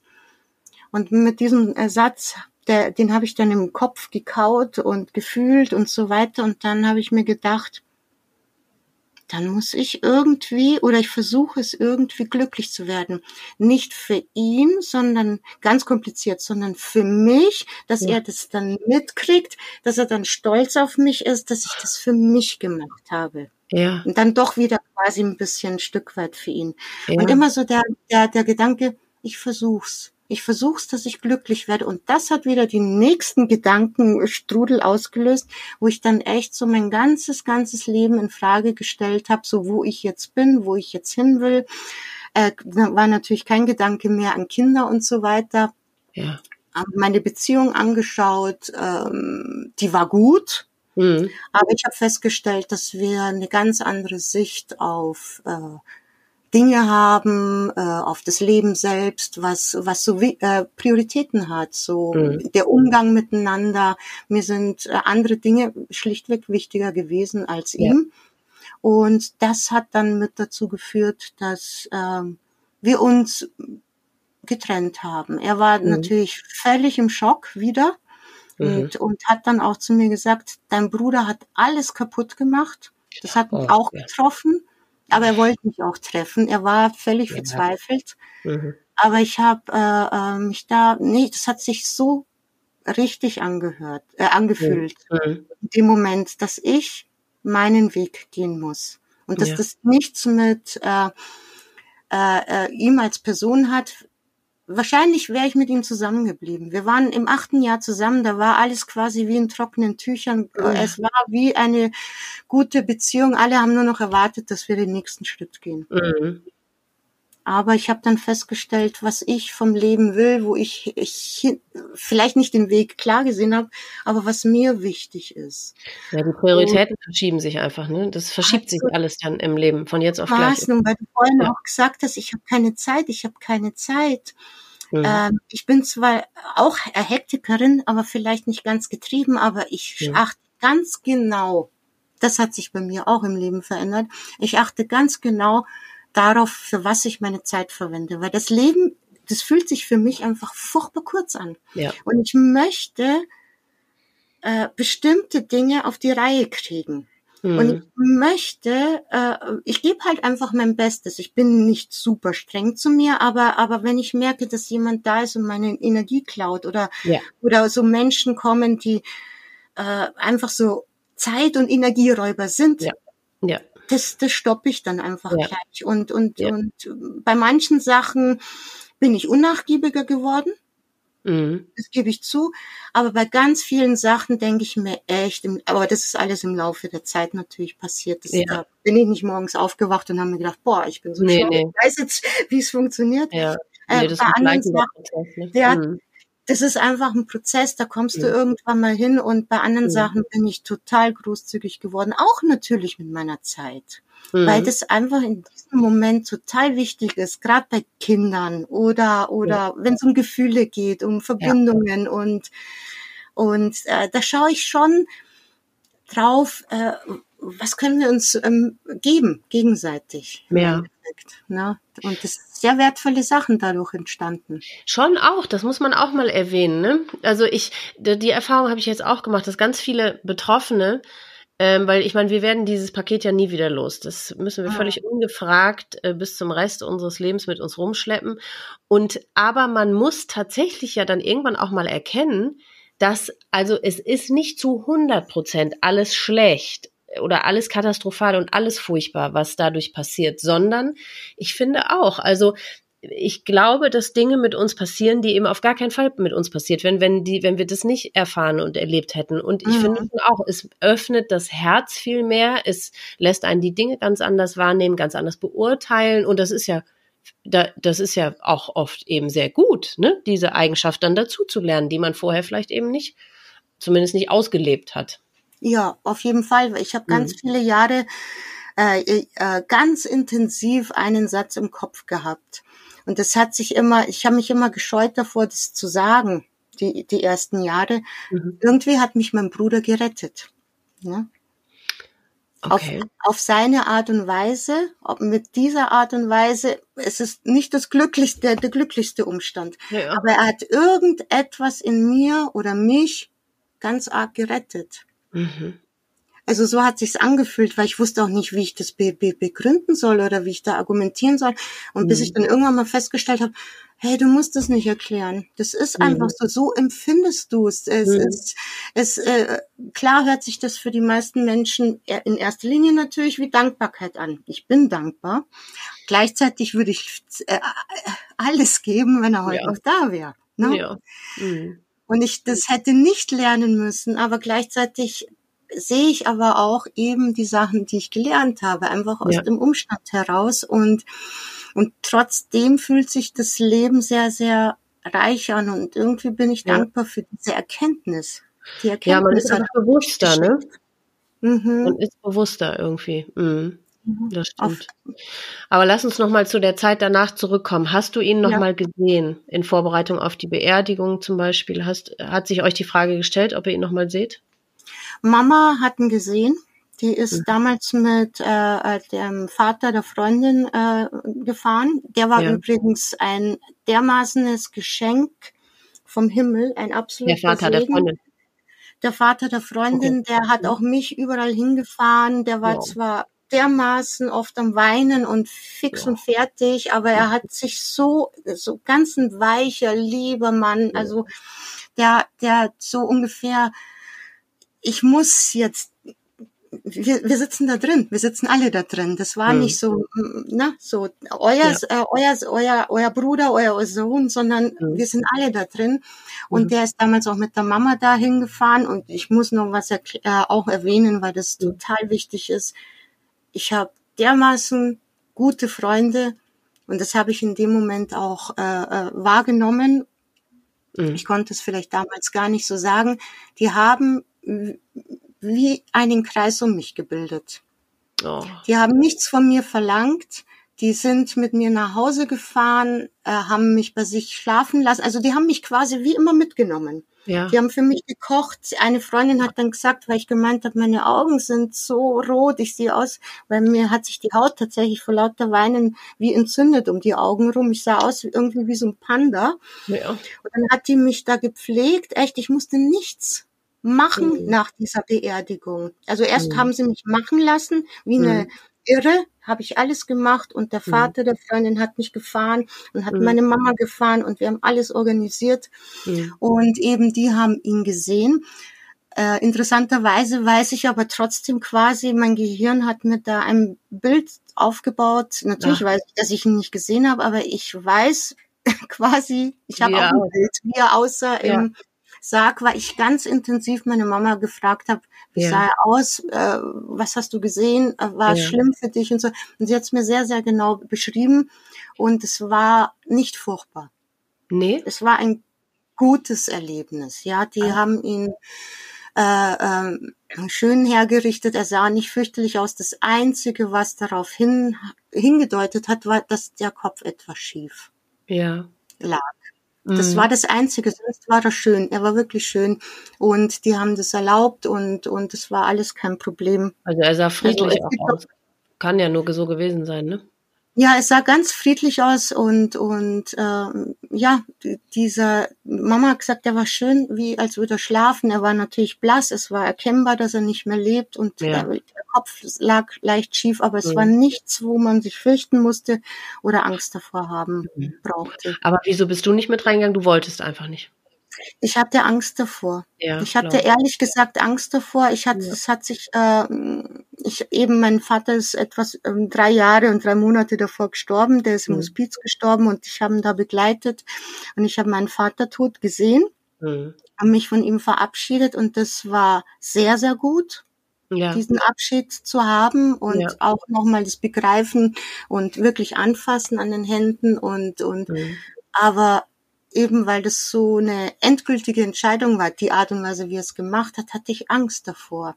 Und ich wusste auch, dass ich nur jetzt die Chance habe, diese mhm. Entscheidung zu treffen, aber ja. die Angst war wirklich größer. Mhm. habe ich nicht gemacht. Und hatte, hatte denn deine Mutter wenigstens vorher mit dem Bestattungsunternehmer gesprochen und sich da versichern lassen, äh, dass äh, der lässt das nur zu, wenn er wirklich zumutbar aussieht? Ich, man muss sich ja irgendwie vorher rückversichern, ne? Oder war der das egal? Hat sie gesagt, komme was wolle, ich will den auf jeden Fall nochmal sehen? Nee, äh, sie war da schon ganz klar, sie äh, komme was wolle, sie will ihr okay. Kind sehen. Mhm. Sonst, sie hat auch äh, äh, sowas in der Art gesagt, wie sonst kann sie es nicht begreifen, dass er nicht da ja, ist. Ja, ist so. Ist Weil so. sie hatten geboren und äh, sie ja. muss äh, wissen, dass er wirklich tot ist. Ja. Bedauerst du das heute irgendwie, dass du nicht reingegangen bist? Ich habe es ein bisschen bedauert, als ich gehört habe, dass das äh, völlig in ja. Ordnung war. Aber mhm. wie gesagt, ich, das waren so die ersten kleinen Schritte, wo ich gelernt habe, dass ich da echt milde mit mir sein muss und auch mit ja. mir selber großzügig und dass äh, die Entscheidung, die ich in dem Moment getroffen habe, die richtigste, die war, die ich nur treffen konnte. Naja, man tut ja immer nur das, was man kann. Man tut ja nur ja, das, was ganz man genau. Also insofern, nee, da braucht man sich gar nicht zu grämen. Es ist halt nur, ähm, für mich war das zumindest so, dieser Verarbeitungsprozess, der wurde dadurch unterstützt, dass ich halt wirklich das Bild vor Augen hatte, okay, sie ist wirklich tot. Ich weiß das, ich habe den Beweis dafür. Und wenn man den nicht hat, dann dauert dieser Prozess vielleicht länger. Also weiß ich nicht, ähm, wie es dir Kann ging. sein, aber, ja. Hm. Naja. heißt es auch. Aber es heißt auch, dass man es besser begreifen kann. Aber ja. ich hatte ja den Vorteil, dass es meine Mama war. Ja, genau. wir haben ja da und und äh, das, was sie mir sagt und auch der äh, äh, Vater von der Freundin, der hat auch ge genau das Gleiche erzählt. Der war nämlich auch ganz tapfer weiter dabei mhm. und genau hat sie da unterstützt. Mhm. Ja, insofern genau. hattest du dieses übertragene Bild. Das war natürlich dann auch sicherlich. Und du hattest einfach deine Mutter als Zeugin, die dir äh, sehr glaubhaft äh, versichern konnte, ja, ja, es war er und er lebt wirklich nicht mehr. Also ja, ganz genau. Mhm. Ich weiß nicht, mhm. wie es anders gewesen wäre, wenn es jetzt nicht so eine nahe äh, Person ja. gewesen wäre. Das kann ich jetzt nicht beurteilen. Nee. Aber ich glaube, das war einfach der Faktor, dass es meine Mama war und die ja. mir das dann wirklich bis ins Detail alles. Aber das ja. wollte ich dann auch bis ins Detail wissen. Ja, ja glaube ich dir sofort. Verstehe ich total gut. Ja. Ja. Mhm. Und das hat dann mein äh, äh, Gehirn zum Anlass genommen, mir ein Bild zu bauen. Und ich habe ja. auch ein Bild vor Augen. Sofort, wenn mich einer fragt, ja. hast du deinen Bruder gesehen, ist sofort dieses Bild von dem Sarg ja. und ihm, dass er blass ist und so weiter, ist sofort da. Ah. Ja, wie waren die, wie war die Zeit danach? Wie waren die Wochen danach? Wie hast du es geschafft, ähm, weiterzumachen? Wie, ja, wie ging es dir einfach danach? Also erstmal eben wie die erwähnten Freunde, das war wirklich, ähm, in dem Moment war ich nur sehr, sehr, sehr dankbar. Irgendwie habe ich es wahrgenommen, natürlich noch nicht ganz so klar, das kam erst später, wie toll das war, dass die so wie einen unsichtbaren Kreis um mich gebildet haben, ja. da gekocht haben, mich überall hingezehrt haben, zum Kaffee trinken, zum Friseur haben es mich gebracht, keine Ahnung. Ich, wo, wo ich überall quasi bei meinen Freundinnen geschlafen habe, kann ich dir gar nicht mehr so genau sagen, ja. weil das ist ja auch, das geht ja auch so im Nebel unter, mhm. weil ich war tatsächlich nach der Beerdigung, war ja plötzlich Stille und mhm. nichts zu tun. Und ähm, klar, ich habe immer noch nach meiner Mama geschaut und so weiter, aber aber äh, da war plötzlich so viel Zeit, ne? Ja. So und dann diese diese ganzen Gefühle und und mein Kopf wollte es verstehen und und konnte es nicht. Also ja. das war, ich habe da wirklich ein ganz ganz ganz ganz großes Glück gehabt und ich bin äh, total beseelt, wenn ich dran denke und super ja. dankbar. Ich kann das gar nicht in Worte fassen, mhm. was ich da für ein Glück hatte, weil mittlerweile weiß ich eben, dass die weniger Leute dieses Glück haben oder nur ja. einen. Menschen haben, der, der, der mhm. so intensiv auf die schaut. Mhm. Maximal zwei oder die Familie. Ne? Mhm. Und aber bei uns hatte sich ja die Familie auch auf uns zwei nur noch reduziert. Ja. Das hat sich auch sehr, sehr seltsam angefühlt und, ja. und es hat auch eine Angst in mir getriggert weil ja. weil ich mhm. habe plötzlich wieder so eine Angst äh, gespürt, die ich schon lange nicht mehr gespürt hatte und da war echt so eine Angst um meine Mutter, dass ihr genau. ja nichts passiert, dass ich die letzte bin, die mhm. übrig bleibt aus dieser Viererfamilie. Ja. Mhm. Ja, mhm. das das, das, das war so eine riesige Angst. Die hat mich auch lange, lange begleitet. Wirklich sehr, sehr lange, bis ich dann festgestellt mhm. habe, das hindert mich auch so ein Stück weit am Leben. Ja. Wenn ich mich von der Angst so, äh, so ja. äh, fangen lasse. Ja, so ja. anleihen lasse, genau. Mhm. Hast du denn viel mit deiner Mutter drüber gesprochen oder hast du auch mit deinen Freunden tatsächlich jetzt explizit drüber gesprochen oder einfach nur, äh, sie, dass sie sich um dich gekümmert haben oder war das Thema, ähm, ja, wie war das? Also mit der Mama habe ich schon anfangs in, intensiver darüber gesprochen und dann kam eine Zeit, wo ich nicht mehr so mit ihr darüber mhm. sprechen mhm. konnte. Also sie konnte mehr mit mir sprechen, aber ich war dann Aha. irgendwie wie blockiert. Äh, umgekehrt zu reden, weil tatsächlich durch dieses Machen und Tun und ich übernehme jetzt quasi die die äh, die Rolle, die mhm. Organisatorin mhm. und so weiter, hat das in mir für eine ganze Weile was blockiert dass mhm. sich dann so gezeigt hat, dass ich auch mir echt schwer getan habe, vor ihr zu weinen. Na, so, so ja. wie als, wird, als wäre da so eine Platte hängen geblieben, ich muss stark sein. Ja. Auch wenn ich das ja. wusste, dass das nicht so sein muss. Aber ich habe viel mit meinen Freunden damals darüber gesprochen Aha. und mhm. ja, ja, habe ich schon. Und, und wir haben auch relativ zeitig auch einen Weg gefunden, auch äh, uns wieder so Erinnerungen zu teilen. Also so, so weißt du noch damals, als er das und das gesagt hat. Und dann haben wir auch gelacht und gleichzeitig geweint. Und dann haben wir gemeinsam ganz oft Rotwein getrunken und haben, waren dann da beschickert und äh, mhm. und haben da irgendwie eine Entspannung gesucht. Also das, das ging schon.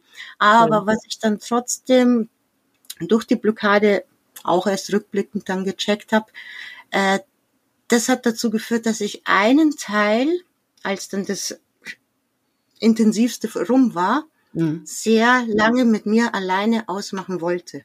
Weil ich ja. bin schon viele, viele, viele Jahre später, da hatte ich schon meine Kinder, äh, quasi in Therapie gegangen deswegen weil ich mhm. gemerkt habe, da hakelt's, da da ist ja. ne, so, da, das das das raubt mir manchmal die Luft und ja, man kommt ja auch immer nur bis zum gewissen Punkt, ne, mit seinen genau. eigenen Gedanken und ja, mhm. ganz genau und und und und das hat mich dann so echt genervt und und da war die Zeit, wo ich es mit mir alleine ausgemacht habe, natürlich äh, ähm, auch sehr gut. Ne? Ja. So, das hat sich in dem, in dem Fall sehr, sehr gut angefühlt.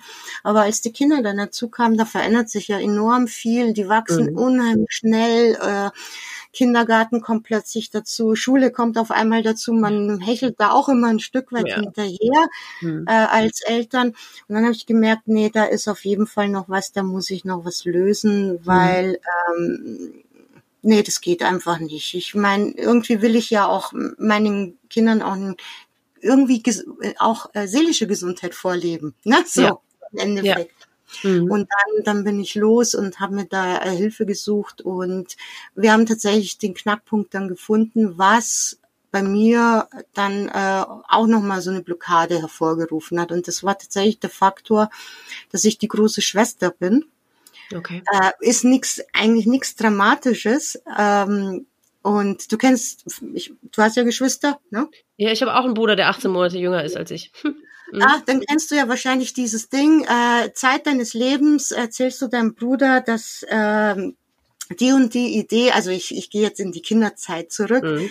Ja viel besser von dir ist und dass der das ja noch gar nicht so drauf hat, das zu überblicken, dieses Problem, ob der, also angefangen vom Sandkastenproblem mhm. bis später, äh, keine Ahnung, wenn man fortgeht oder als mhm. Arbeiten anfängt, bleibt man ja doch immer ein Stück weit die, das ältere Geschwister. Ja. Mhm. Und ist ja auch nichts Dramatisches und klar habe ich ihn auch als Erwachsen wahrgenommen. Aber das hat dazu geführt, dass ich alles akzeptiert habe, aber dass ich die Entscheidung, die er getroffen hat, diese Entscheidung, die konnte ich nicht ganz respektieren. Das war mein mhm. Knackpunkt. Auf die Idee wäre ich ja nie gekommen. Ne? Mhm. Dass ich da noch so ein bisschen, weil ich geb's zu, ich geb's zu, das äh, ist keine, ähm, für mich bis zu dem Zeitpunkt, hättest du mich gefragt, ist das eine Option im Leben? Hätte ich immer gesagt, ne. Das ist ja. doch keine Option, das ist keine ja. Lösung. Ja. Weil ich bin so, man braucht eine Lösung. Und wenn ja. ich jetzt nicht gleich eine Lösung habe, dann bringt mir die Zeit was zum einen ja, oder immer eine Lösung. Ja, genau. Es gibt immer eine Lösung oder ja. ich arbeite ganz, ganz arg viel oder ich gedulde mich oder was mhm. auch immer. Das mhm. ist für mich eine Form in Richtung Lösung oder einen Weg zu finden. Mhm. Suizid hätte ich bis zu diesem Zeitpunkt gesagt, ne, das existiert gar nicht für mich. Das ist doch keine Lösung. Mhm. Also konnte ich diese Entscheidung nicht respektieren. Mhm. Und es war tränenreich, diese, dieses war so ein Aha-Erlebnis. Und so, so, ich habe dann auch teilweise gelacht, während ich äh, ähm, geweint habe, weil, weil das war so, aha, oh mein Gott, ich mhm. respektiere total meinen Bruder, aber ich war so in diesem, irgendwie verhaftet in dieser großen Schwester. Deswegen habe ich gelacht, weißt du, so die klugscheißer Schwester, die 18 ja. Monate älter ist und ihm immer noch sagen muss, nee, das kleine, äh, was weiß ich, äh, Fahrrad äh, musste so und so lenken. Ja, ja? ja. Totaler Käse eigentlich, was ja. nie, nie äh, ins Gewicht gefallen wäre, ja. hätten wir weiter zusammengelebt. Ja, ja. Wäre nie aufgetaucht. Ne? Mhm. So oder wäre mir nie klar geworden. Mhm. Ja, auf jeden Fall habe ich dann ihm ähm, stellvertretend im Nachhinein zugestanden, dass er seine Entscheidungen selber treffen kann, ja. auch wenn ich es nicht gut finde. Ja.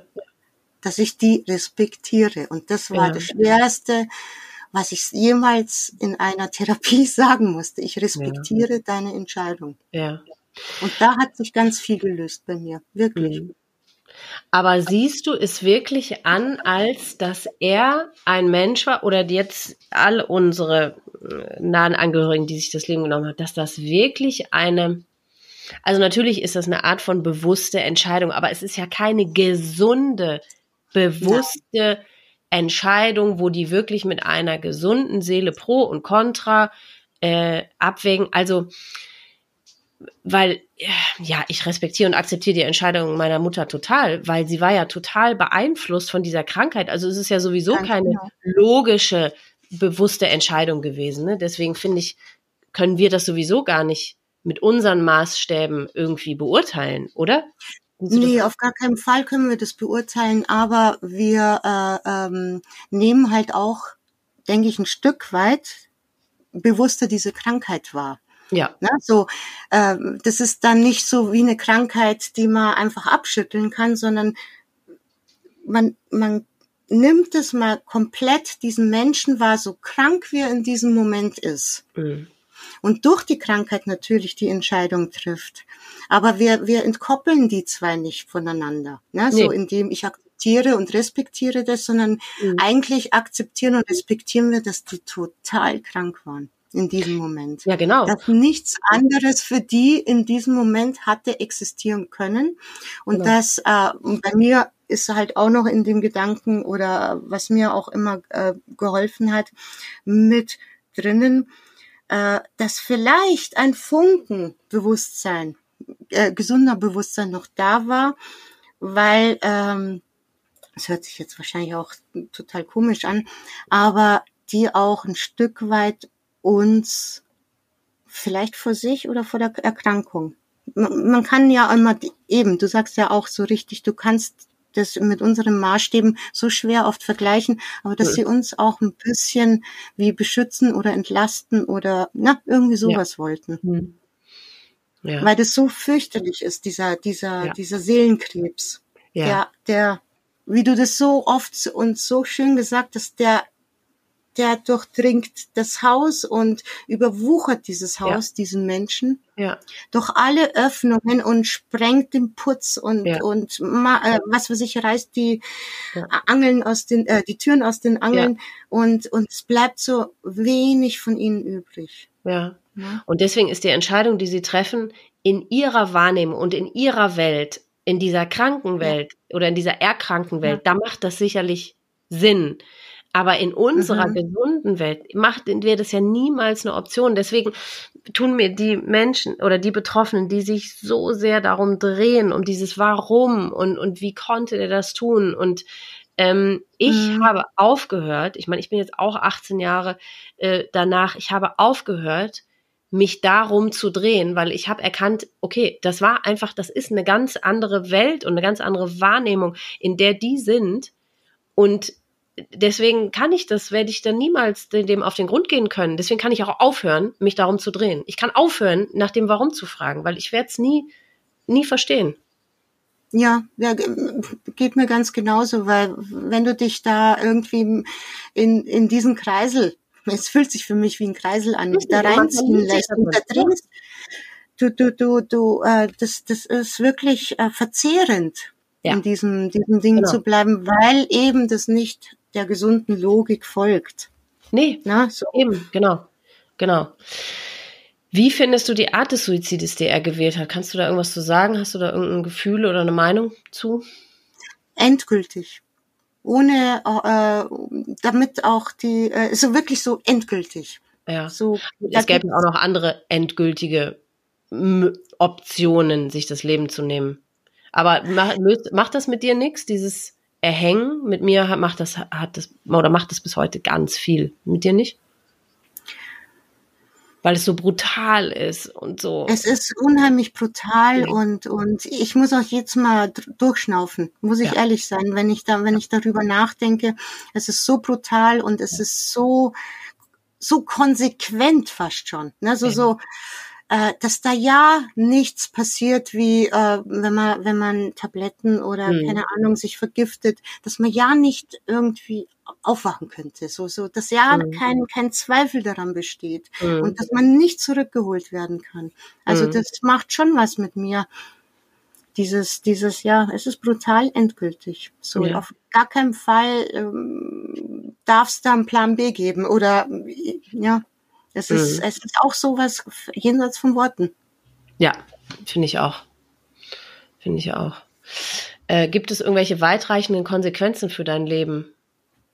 Also sagen wir mal, weil, also ich zum Beispiel habe mich an einen Mann damals gehängt, wirklich geklammert, muss man sagen, und den dann auch noch geheiratet, was vielleicht, wenn ich das nicht erlebt hätte, hätte ich mich vielleicht an was anderes geklammert, sagen wir es mal so.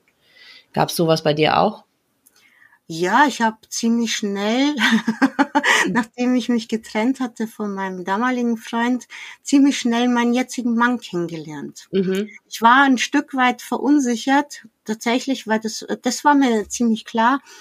Äh, ähm, oder die Frage war ziemlich klar, ist das jetzt äh, aus der Trauer heraus oder genau. nicht? Weil ich fand ihn so enorm wichtig und so mhm. enorm wertvoll und der ist ein ganz, ganz feiner Mensch und aber ich bin immer noch verheiratet, das ist alles richtig, alles richtig. Schön, ja, wenigstens das. Äh, und ja. der hatte da auch keine Angst. Ich glaube, das war auch ein Stück weit das. Er hatte mhm. keine Angst vor diesem Thema, weil das auf das trifft jeder Suizidhinterbliebene, sobald es zum Thema wird, sobald man sich traut, ja. auch zu sagen, was ja. passiert ist oder, oder äh, es ist stigmatisiert, dann erlebt man enorm oft Rückzug. Ja, und und genau. seltsame Blicke und hilflose ja. Blicke und ja. irgendwie am Anfang tut es noch ganz ganz arg weh, wenn das mhm. einem passiert und und da waren noch nicht mal Kommentare dabei, die kommen oft erst später, wenn du vermeintlich ein bisschen stabiler bist, dann ah. kommen Kommentare so ja, wieso hat er das gemacht? Ja, die Frage stelle ich mir auch. Danke für den Hinweis. Also ich wäre nie auf die Frage gekommen, auch so unsensibel. Ja. Ich meine, das ist ja wohl eine Unverschämtheit schon allein, woher dieser Satz kommt, war ja. so, ich habe da zwar auch quasi wie gelacht, als ich das gehört habe bei deiner Folge. Man muss eben als Erklärung dazu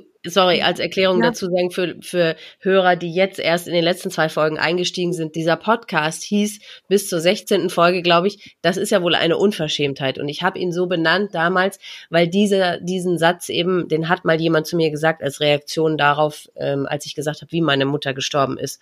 Und ich fand das eben so passend in so vielerlei Hinsicht, aber ich habe den Titel dann eben geändert, weil er doch sehr lang und sehr kompliziert ist und für viele auch missverständlich war. So, das nur zur Erklärung. Aber viele Betroffene getroffen, die haben gesagt, oh Gott, ja, wie passend ist dieser Titel, genau, und da gehörtest du auch zu.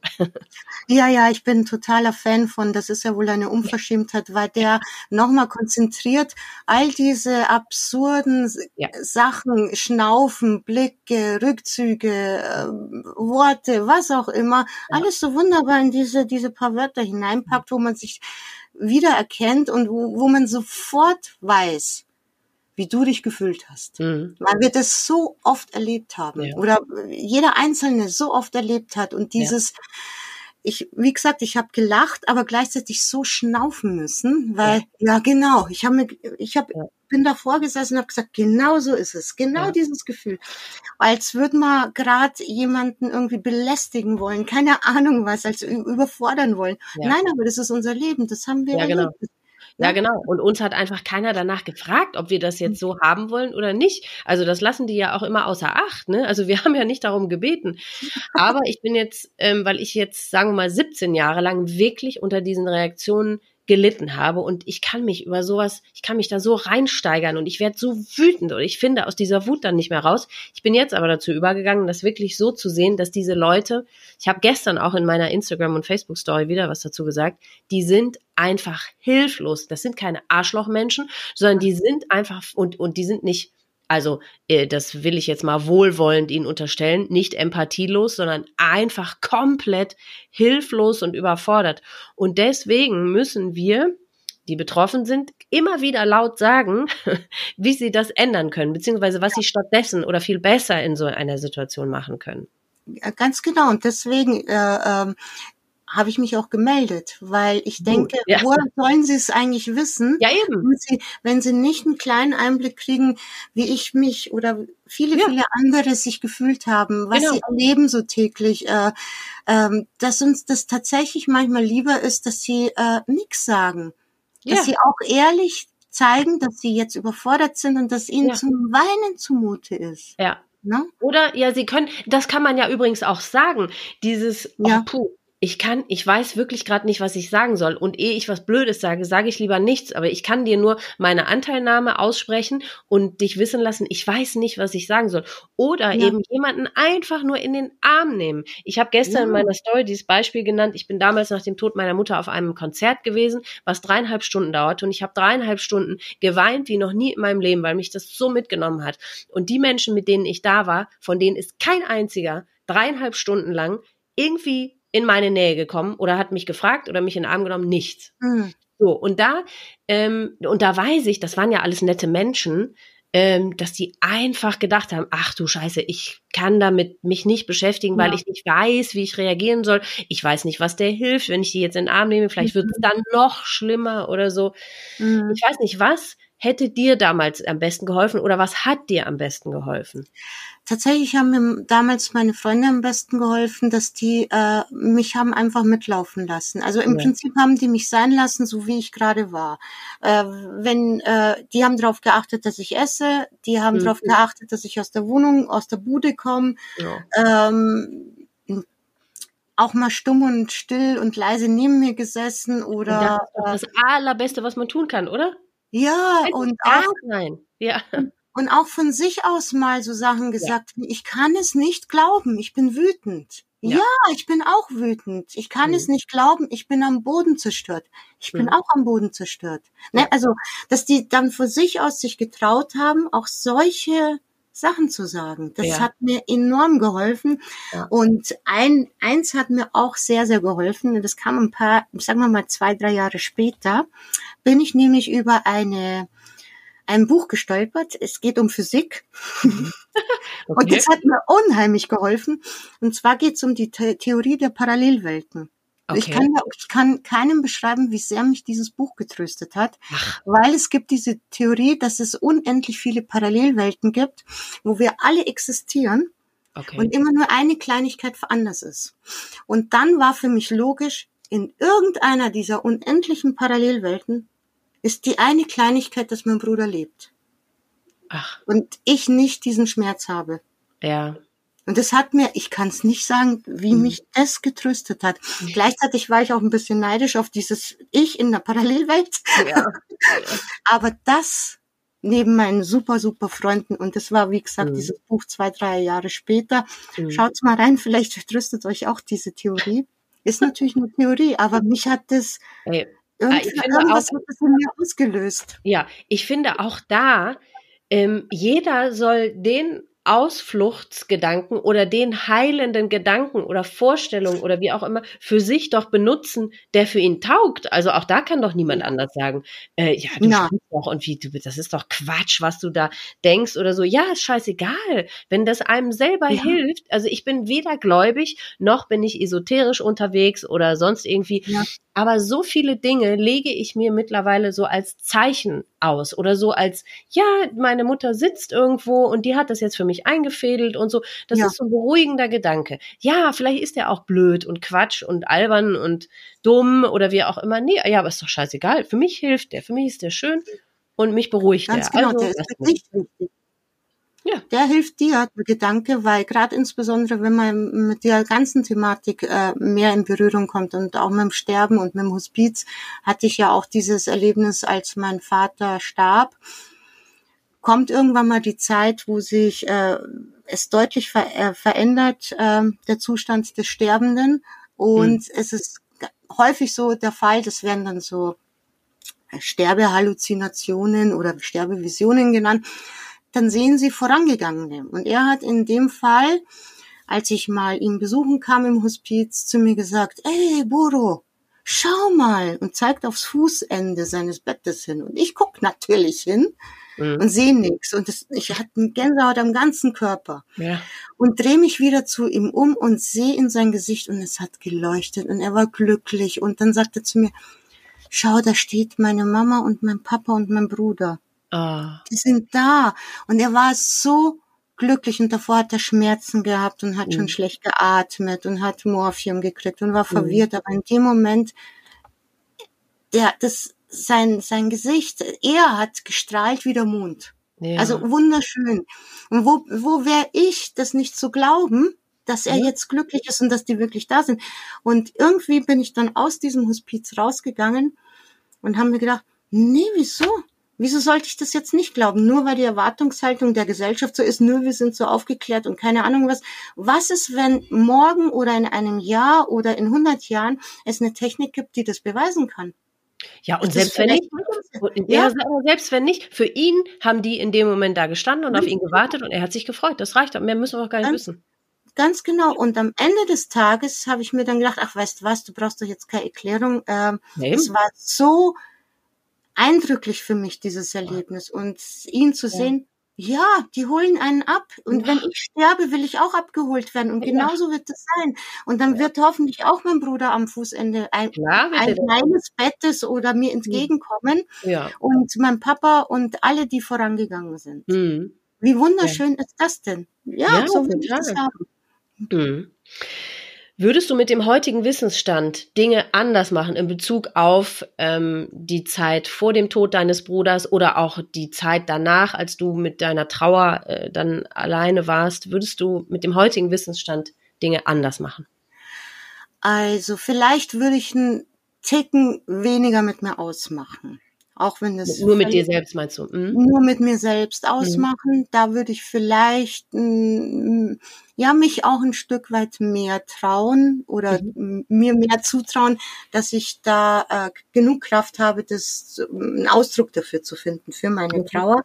Weil mhm. die, dieses selbst aus, äh, mit sich selber alles ausmachen hat auch dazu geführt, dass ich sehr lange über ein paar Jahre nicht besonders viel darüber gesprochen habe. Obwohl ja rückblickend es trotzdem irgendwie gut war. Also vielleicht eine gute, gute Mischung.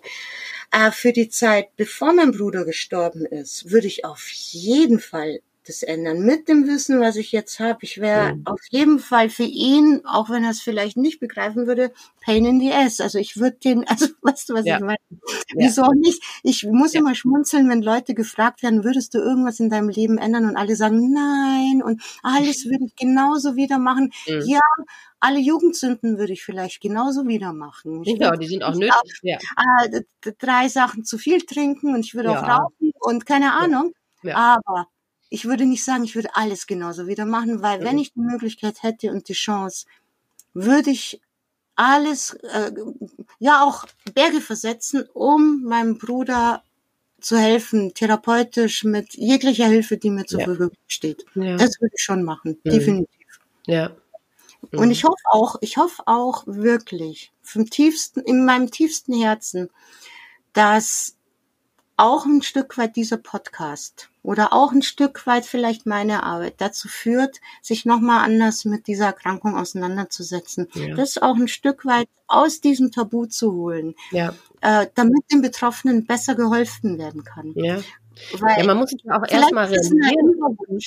Ja, Vielleicht ist es ein mhm. naiver Wunsch, tatsächlich irgendwann mal, und wenn es ein Medikament ist oder was auch ja. immer, ist mhm. mir egal, eine Gymnastik, mir ist es echt egal, ja. dass man findet, dass die, dass man Menschen so weit helfen kann, dass man vielleicht zumindest diese Krisenzeit überbrücken kann.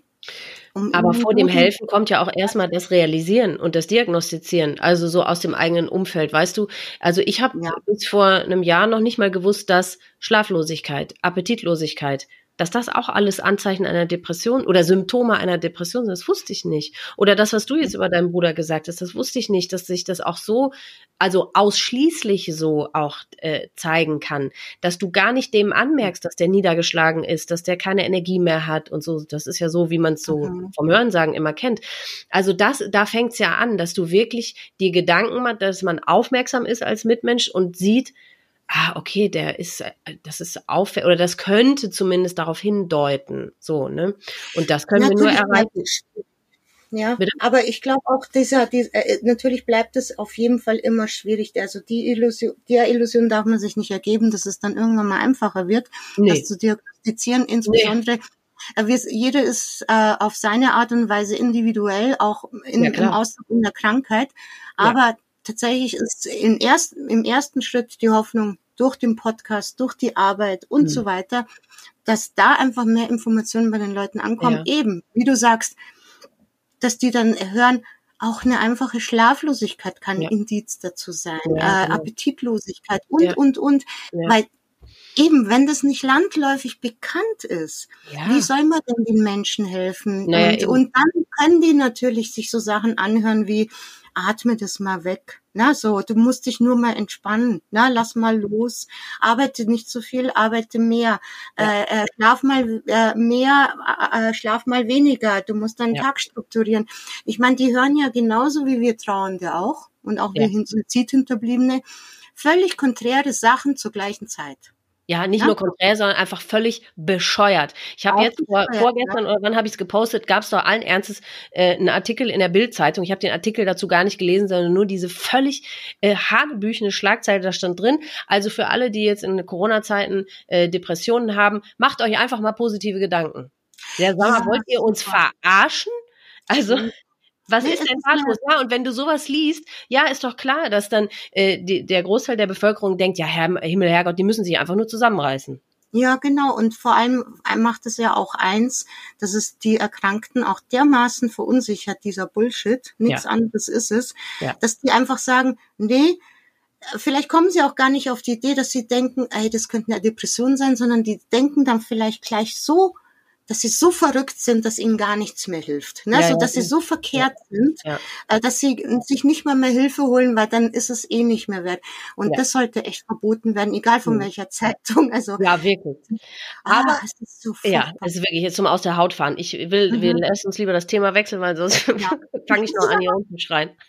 Aber apropos Zeitung und apropos Öffentlichkeitsarbeit, du tust ja auch deinen sehr großen Beitrag dazu bei, weil du hast nämlich dieses wunderbare Magazin Via Anima Sag doch noch mal kurz was über dein Magazin.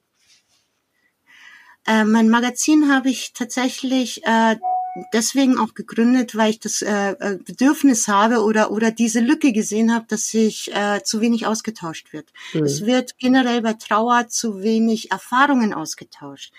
Und äh, nachdem wir ja auch irgendwie zur Evolution dazugehören, und wo wären wir, hätten wir nicht irgendwann mal angefangen, Erfahrungen auszutauschen. Mhm. Da ist so wenig Austausch und es wird so arg von den Menschen nach Ausdruck gesucht, aber sie können ihn so schwer finden, weil sie keine Beispiele dafür haben. Mhm. Und dann kommen eben gut gemeinte Ratschläge oder Bullshit-Ratschläge um die Ecke ja. und in den Köpfen bilden sich ähm, auch durchaus verkehrte Erwartungshaltungen von mhm. der Umwelt.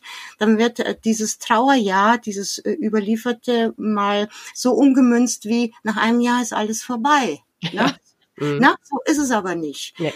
Äh, das Trauerjahr heißt halt deswegen, weil früher man schwarze Kleidung ja. damit das Dorf oder die Leute Umgebung mitbekam, dass man Trauer ist. Das war die Zeit für diese schwarze Kleidung. Genau. Mehr nicht. Es hat nicht ja. bedeutet, dass du nach einem Jahr wieder rumspringst und sagst, yay, ich bin wieder ja. gut. Ne? Also genau. das ist kein blauer Fleck, der verblasst. Nee. Ist einfach so. Mhm. Und ganz, ganz viele ähm, Missverständnisse gibt's mit der Trauer und gleichzeitig auch äh, irgendwie wie eine gepaarte Scham, dass man darüber redet, ich bin noch in Trauer, weil da auch so vielleicht, ich kann es jetzt nicht herleiten, woher das kommt, äh, jeder in Trauer hört ganz, ganz schnell, lass mal los. Ne? Mhm.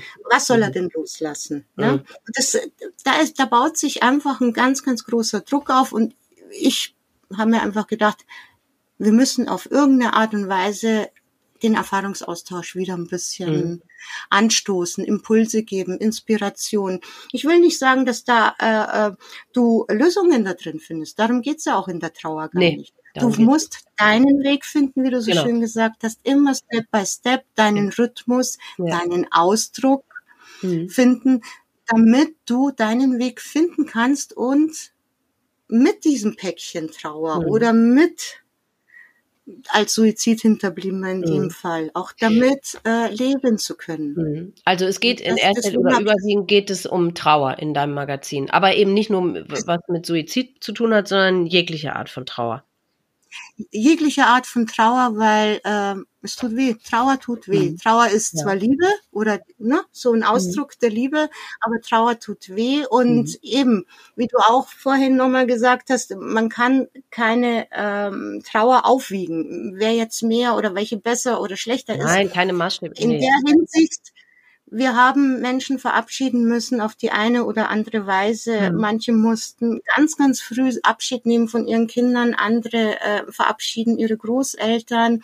Wir mussten die durch Suizid verabschieden und so weiter. Es gibt so, so, so viele Formen, die einen Abschied im Leben erzwingen. Mhm. Aber alles tut weh. Und ja. da generell, denke ich, brauchen wir Erfahrungsaustausch mhm. und die Trauernden Inspiration und, und äh, Inspiration, um ihren eigenen Ausdruck zu finden und eben, dass das auch alles insgesamt einfach mhm. mal aus der Ecke rauskommt, weil das ist unser Leben. Ja. Von jedem Einzelnen. Es wird ja. keiner verschont werden. Ja. Das, also manche tun ja gerade so, äh, sie blenden es aus dem Leben gerade so aus, als könnten sie davor verschont werden. Ist es aber nicht. Funktioniert nee. so nicht. Leider nicht. Nee. Und je mehr man darüber redet und sich gegenseitig informiert, genauso eben auch bei Depression oder das Suizid, äh, Menschen, die sich suizidieren, meist an Depressionen sterben. Mhm. In Wahrheit und nicht, ja. weil sie sich erhängt haben oder nee. vergiftet haben und ja. so viel mehr sind als die Tat an sich. Ja, ja? genau. Ja? Mhm. Jetzt habe ich den Faden verloren, aber ich glaube, nein, nein, ich habe dich nach, nach deinem Magazin gefragt. Das ist ja ein reines Online-Magazin, richtig? Und wo kann man das mhm. finden, wer das jetzt lesen möchte? Äh, der findet es tatsächlich im Internet unter viaanima.com. Ich nehme an, das mit, mit V, ne? Ja, Anima. Genau. V, ich, genau. ich packe auch einen Link in die in die Show Notes. Genau. Mhm. Genau, und das ist kostenlos, äh, weil das möchte ich auch, dass es für jeden äh, greifbar ist und mhm. nicht hinter irgendeiner Paywall versteckt oder sonstiges. Und genau, und das erscheint alle zwei Monate und mhm. ist dann mit Erfahrungsberichten von äh, allen möglichen Menschen gefüllt und alle möglichen Themen kommen da drin vor. Da ja. warst eben du auch schon mal mit dabei. Ja. Ja. Mit dem Podcast, da, da hieß er noch, das ist ja wohl eine Unverschämtheit und so genau. hieß der Artikel auch. Ist genau. auch noch äh, zugreifbar. Also es mhm. bleibt alles online, mhm. damit jeder auch ähm, seine Inspiration oder seine Geschichten da drin findet, wo er genau. gerade auch sich gerade befindet. Genau, und dass das für ihn passt, ne? Genau. Das, was es für ihn passt, mhm. genau. Und es darf auch jeder gerne einen Gastautor bei mir machen, egal ob er ein eine Privatperson ist oder durchaus gerne ein Profi, der mhm. unbedingt meint, das muss in die Welt, diese Information muss die Menschen erreichen. Mhm. Und ich freue mich über jeden Gastautor. Schön, finde ich ganz toll. Super, dass du das machst. Finde ich, das kostet dich ja wahnsinnig viel Zeit und Kraft und Mühe, ne? Aber ja, finde ich. Aber es lohnt toll. sich total. Also ja. stimmt, es kostet mich unheimlich, unheimlich viel Zeit, ja. aber ich mache das unheimlich gerne, mhm. weil mhm. ähm, ich denke, das ist es wert, dass wir ja. uns da zusammenfinden und austauschen können mhm. und und auch eben unsere Ressourcen finden über die Inspiration, was mhm. wir ja alle haben, weil ich glaube wirklich, jeder Mensch hat einen Funken in sich, der sehr, sehr heil ist, dass man Trauer durchstehen kann und ja. dass sich die Trauer verändern kann und dass man gut ja. damit leben kann. Genau, und deswegen finde ich dich als Gesprächspartner auch total wichtig, weil ähm, alle, mit denen ich bisher, glaube ich, gesprochen habe, die waren viel näher dran noch an dem Suizid. Ich bin 18 Jahre danach, du bist 20 Jahre danach. Und was kannst du den Betroffenen, die noch viel näher dran sind, sagen, dass die so ein bisschen Mut schöpfen können wieder? Dieses, ähm, ja, sag irgendetwas, was sie nicht verzweifeln lässt in ihrer Trauer. Was sie nicht verzweifeln lässt, also ja. alles, äh, ich kann, klar, ich kann jetzt nur das, äh, was ich erlebt habe, ja. ähm, erzählen, aber es hat sich im Prinzip immer was getan, manchmal auch im Untergrund gar nicht so spürbar, so wie im Unterbewusstsein. Da war immer ein Prozess im, am Laufen und der war nicht immer anstrengend. Manchmal hatte ich natürlich auch anstrengende äh, Zeiten, mhm. aber bei mir ging es ab dem Zeitpunkt etwas leichter, als ich quasi wie in den Prozess vertraut habe, als ich festgestellt habe, ähm, dass ich eben, ich habe ja vorhin erwähnt, ich wachte ein, eines Morgens ja. auf und habe äh, festgestellt, mein Bruder war nicht glücklich, also möchte ich versuchen, dass ich glücklich werde. Und aus ja. diesem Versuchen, es hat sich quasi ein Bild für mich ergeben, was ich gerne möchte im Leben. Mhm. Und diese Punkte, Lebenspunkte, auf die habe ich irgendwie hingearbeitet und Vielleicht finden Sie ja für sich auch einen Punkt, wo Sie gerne darauf hinarbeiten und dann dem Prozess vertrauen, äh, sich da hinleiten zu lassen und eben im eigenen Rhythmus, im eigenen Ausdruck, was die Umwelt sagt, ist wirklich total, ich muss es so sagen, scheißegal. Scheißegal, ja, genau. Das und ich glaube, das ist total, das ist ganz wichtig, was du gerade gesagt hast. Einfach, weil selbst wenn man sich jetzt, weißt du, wenn du so in dieser Trauer drin steckst, dann, dann hat man ja vielleicht selber gar keine Kraft, sich ein Ziel zu setzen und okay, da möchte ich mal hin und dann ja. muss ich dafür jetzt das tun, sondern tatsächlich, das finde ich sehr schlau, darauf zu vertrauen, dass ein Prozess so oder so stattfinden wird. Und ich meine, wir können sicherlich beide äh, zustimmen, es wird nie wieder gut. Ja. Und es bleibt immer scheiße. Ja. Aber man lernt, damit zu leben. Auf und jeden Fall. Also äh, es, und darauf kann man vertrauen. Genau dieser Prozess, der wird so oder so stattfinden.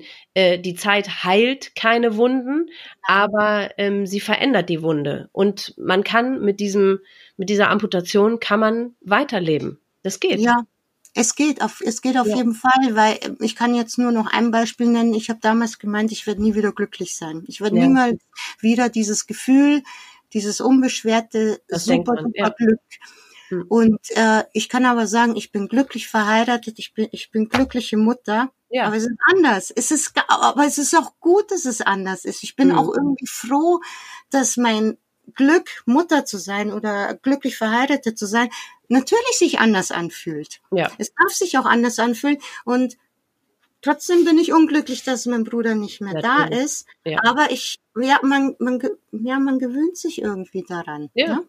Ja, und man auf hat dann seine Glücks, ganz ja. verrückte Art und Weise. Ja. Und trotzdem bin ich glücklich. Ja, man hat so seine Glücksbereiche. Ne? ja, und ganz ja, abgesehen weiß man ja sowieso nicht, wie das Leben heute wäre, wenn das nicht passiert wäre. Also ob das dann so viel besser oder war, weiß man ja einfach nicht. Also das ist nun mal das, das womit wir nicht. beschäftigt, äh, uns beschäftigen müssen, so oder so. Und eben ist, man, man lernt einfach damit zu leben und man kann dann auch wieder, ja, in diesem einen Bereich wird man natürlich nie glücklich sein, weil du wirst nie wieder einen Bruder haben, ich werde nie wieder eine Mutter haben und die Sehnsucht, die macht einen verrückt und auch das wird nie ja, besser, man hat seine Trigger, ja, man hat ja. da seine Trigger und, ja. und, und ich, äh, es gab Jahre, dann hat, hat mir das Wort Bruder, ja. hat mir Tränen in die Augen gedrückt. Und ich habe mich von Leuten entfernt, die nur erzählt haben, dass sie sich jetzt, äh, keine Ahnung, mit ihrem Bruder treffen. Nichts Dramatisches. Keiner hat meinen Bruder erwähnt. Nee. Aber das Wort hat mir wehgetan. Für mich das ist es Muttertag. Aber Muttertag, dieser ja, verdammte Muttertag. Ja. Alle ihre Mütter feiern und ach, und wie toll und wie lieb ich dich und so. Ja, genau, das ist halt das für mich. Ja. So hat das jeder von uns, genau. Mhm. Ja, einfach äh, tatsächlich auch so Vertrauen in sich und in den Prozess und vielleicht äh, auf diesem Weg äh, einfach seine Lebenspunkte finden, ja. äh, die einfach da sein werden. Das, das ja. ist einfach zwangsläufig. Das Leben ist so, so wie das Leben uns nicht gefragt hat, ob wir in diesem vermaledeiten Club sein wollen, so wird uns das Leben nicht fragen, ob wir wieder glücklich sein werden. Also nee. das ist einfach so. Mhm. Ist, äh, man kann es kacke finden oder auch nicht. Ja. Das fragt dich nicht. Du nee, musst nee, damit genau. irgendwie mhm. äh, dann in dem Moment umgehen lernen. Ja. Auf die eine oder andere Weise. Genau. Aber ich glaube, das ist äh, eben, das ist gut, dass wir uns auch zeigen, gerade eben du mit deinen 17 Jahren, ich bald 21 Jahre sogar mhm. im März. Mhm. Wir sind noch da. Ja. Und eben. ich glaube, das hätte ich auch gerne damals so als, als kleine, kleine Info gehabt. Ja, ja, ja, weil am Anfang ist alles so absolut unvorstellbar und man kann sich nicht vorstellen, wie das Leben weitergehen soll. Aber genau, das kann unsere Botschaft sein. Ähm, ja, das ist, ich meine, wir sind da und wir sind kraftvoll da und wir sind glücklich da ja. und ähm, genau, also deswegen lass uns das doch als geeignetes und mutiges oder mutspendendes Schlusswort nehmen. Ähm, ja, super. Ja, genau. Liebe Boranka, ich danke dir sehr, sehr, sehr für dieses schöne und offene und ehrliche Gespräch. Und toll, dass das heute so spontan geklappt hat. Ich danke dir von ganzem Herzen. Ich danke dir für die Möglichkeit. Vielen lieben Dank, Lisa. Das war Borankas Geschichte. Liebe Boranka, danke für unser Gespräch. Ich weiß, dass es dich auch nach so langer Zeit noch sehr aufgewühlt hat. Daher danke ich dir umso mehr für deine ehrlichen und mutmachenden Worte. Im Anschluss an unser Gespräch sagtest du, dass du dir nun ein Gläschen Alkohol zu Gemüte führen wirst. Mach das. Ich stoße im Geiste mit an auf dich und vor allem natürlich deinen Bruder, der sicher sehr, sehr stolz ist auf seine große Schwester. Und das völlig zu Recht. Euch Zuhörern danke ich für euer Interesse. Ich wünsche euch alles Liebste, Beste und Schönste. Passt gut auf euch auf. Bis zum nächsten Mal.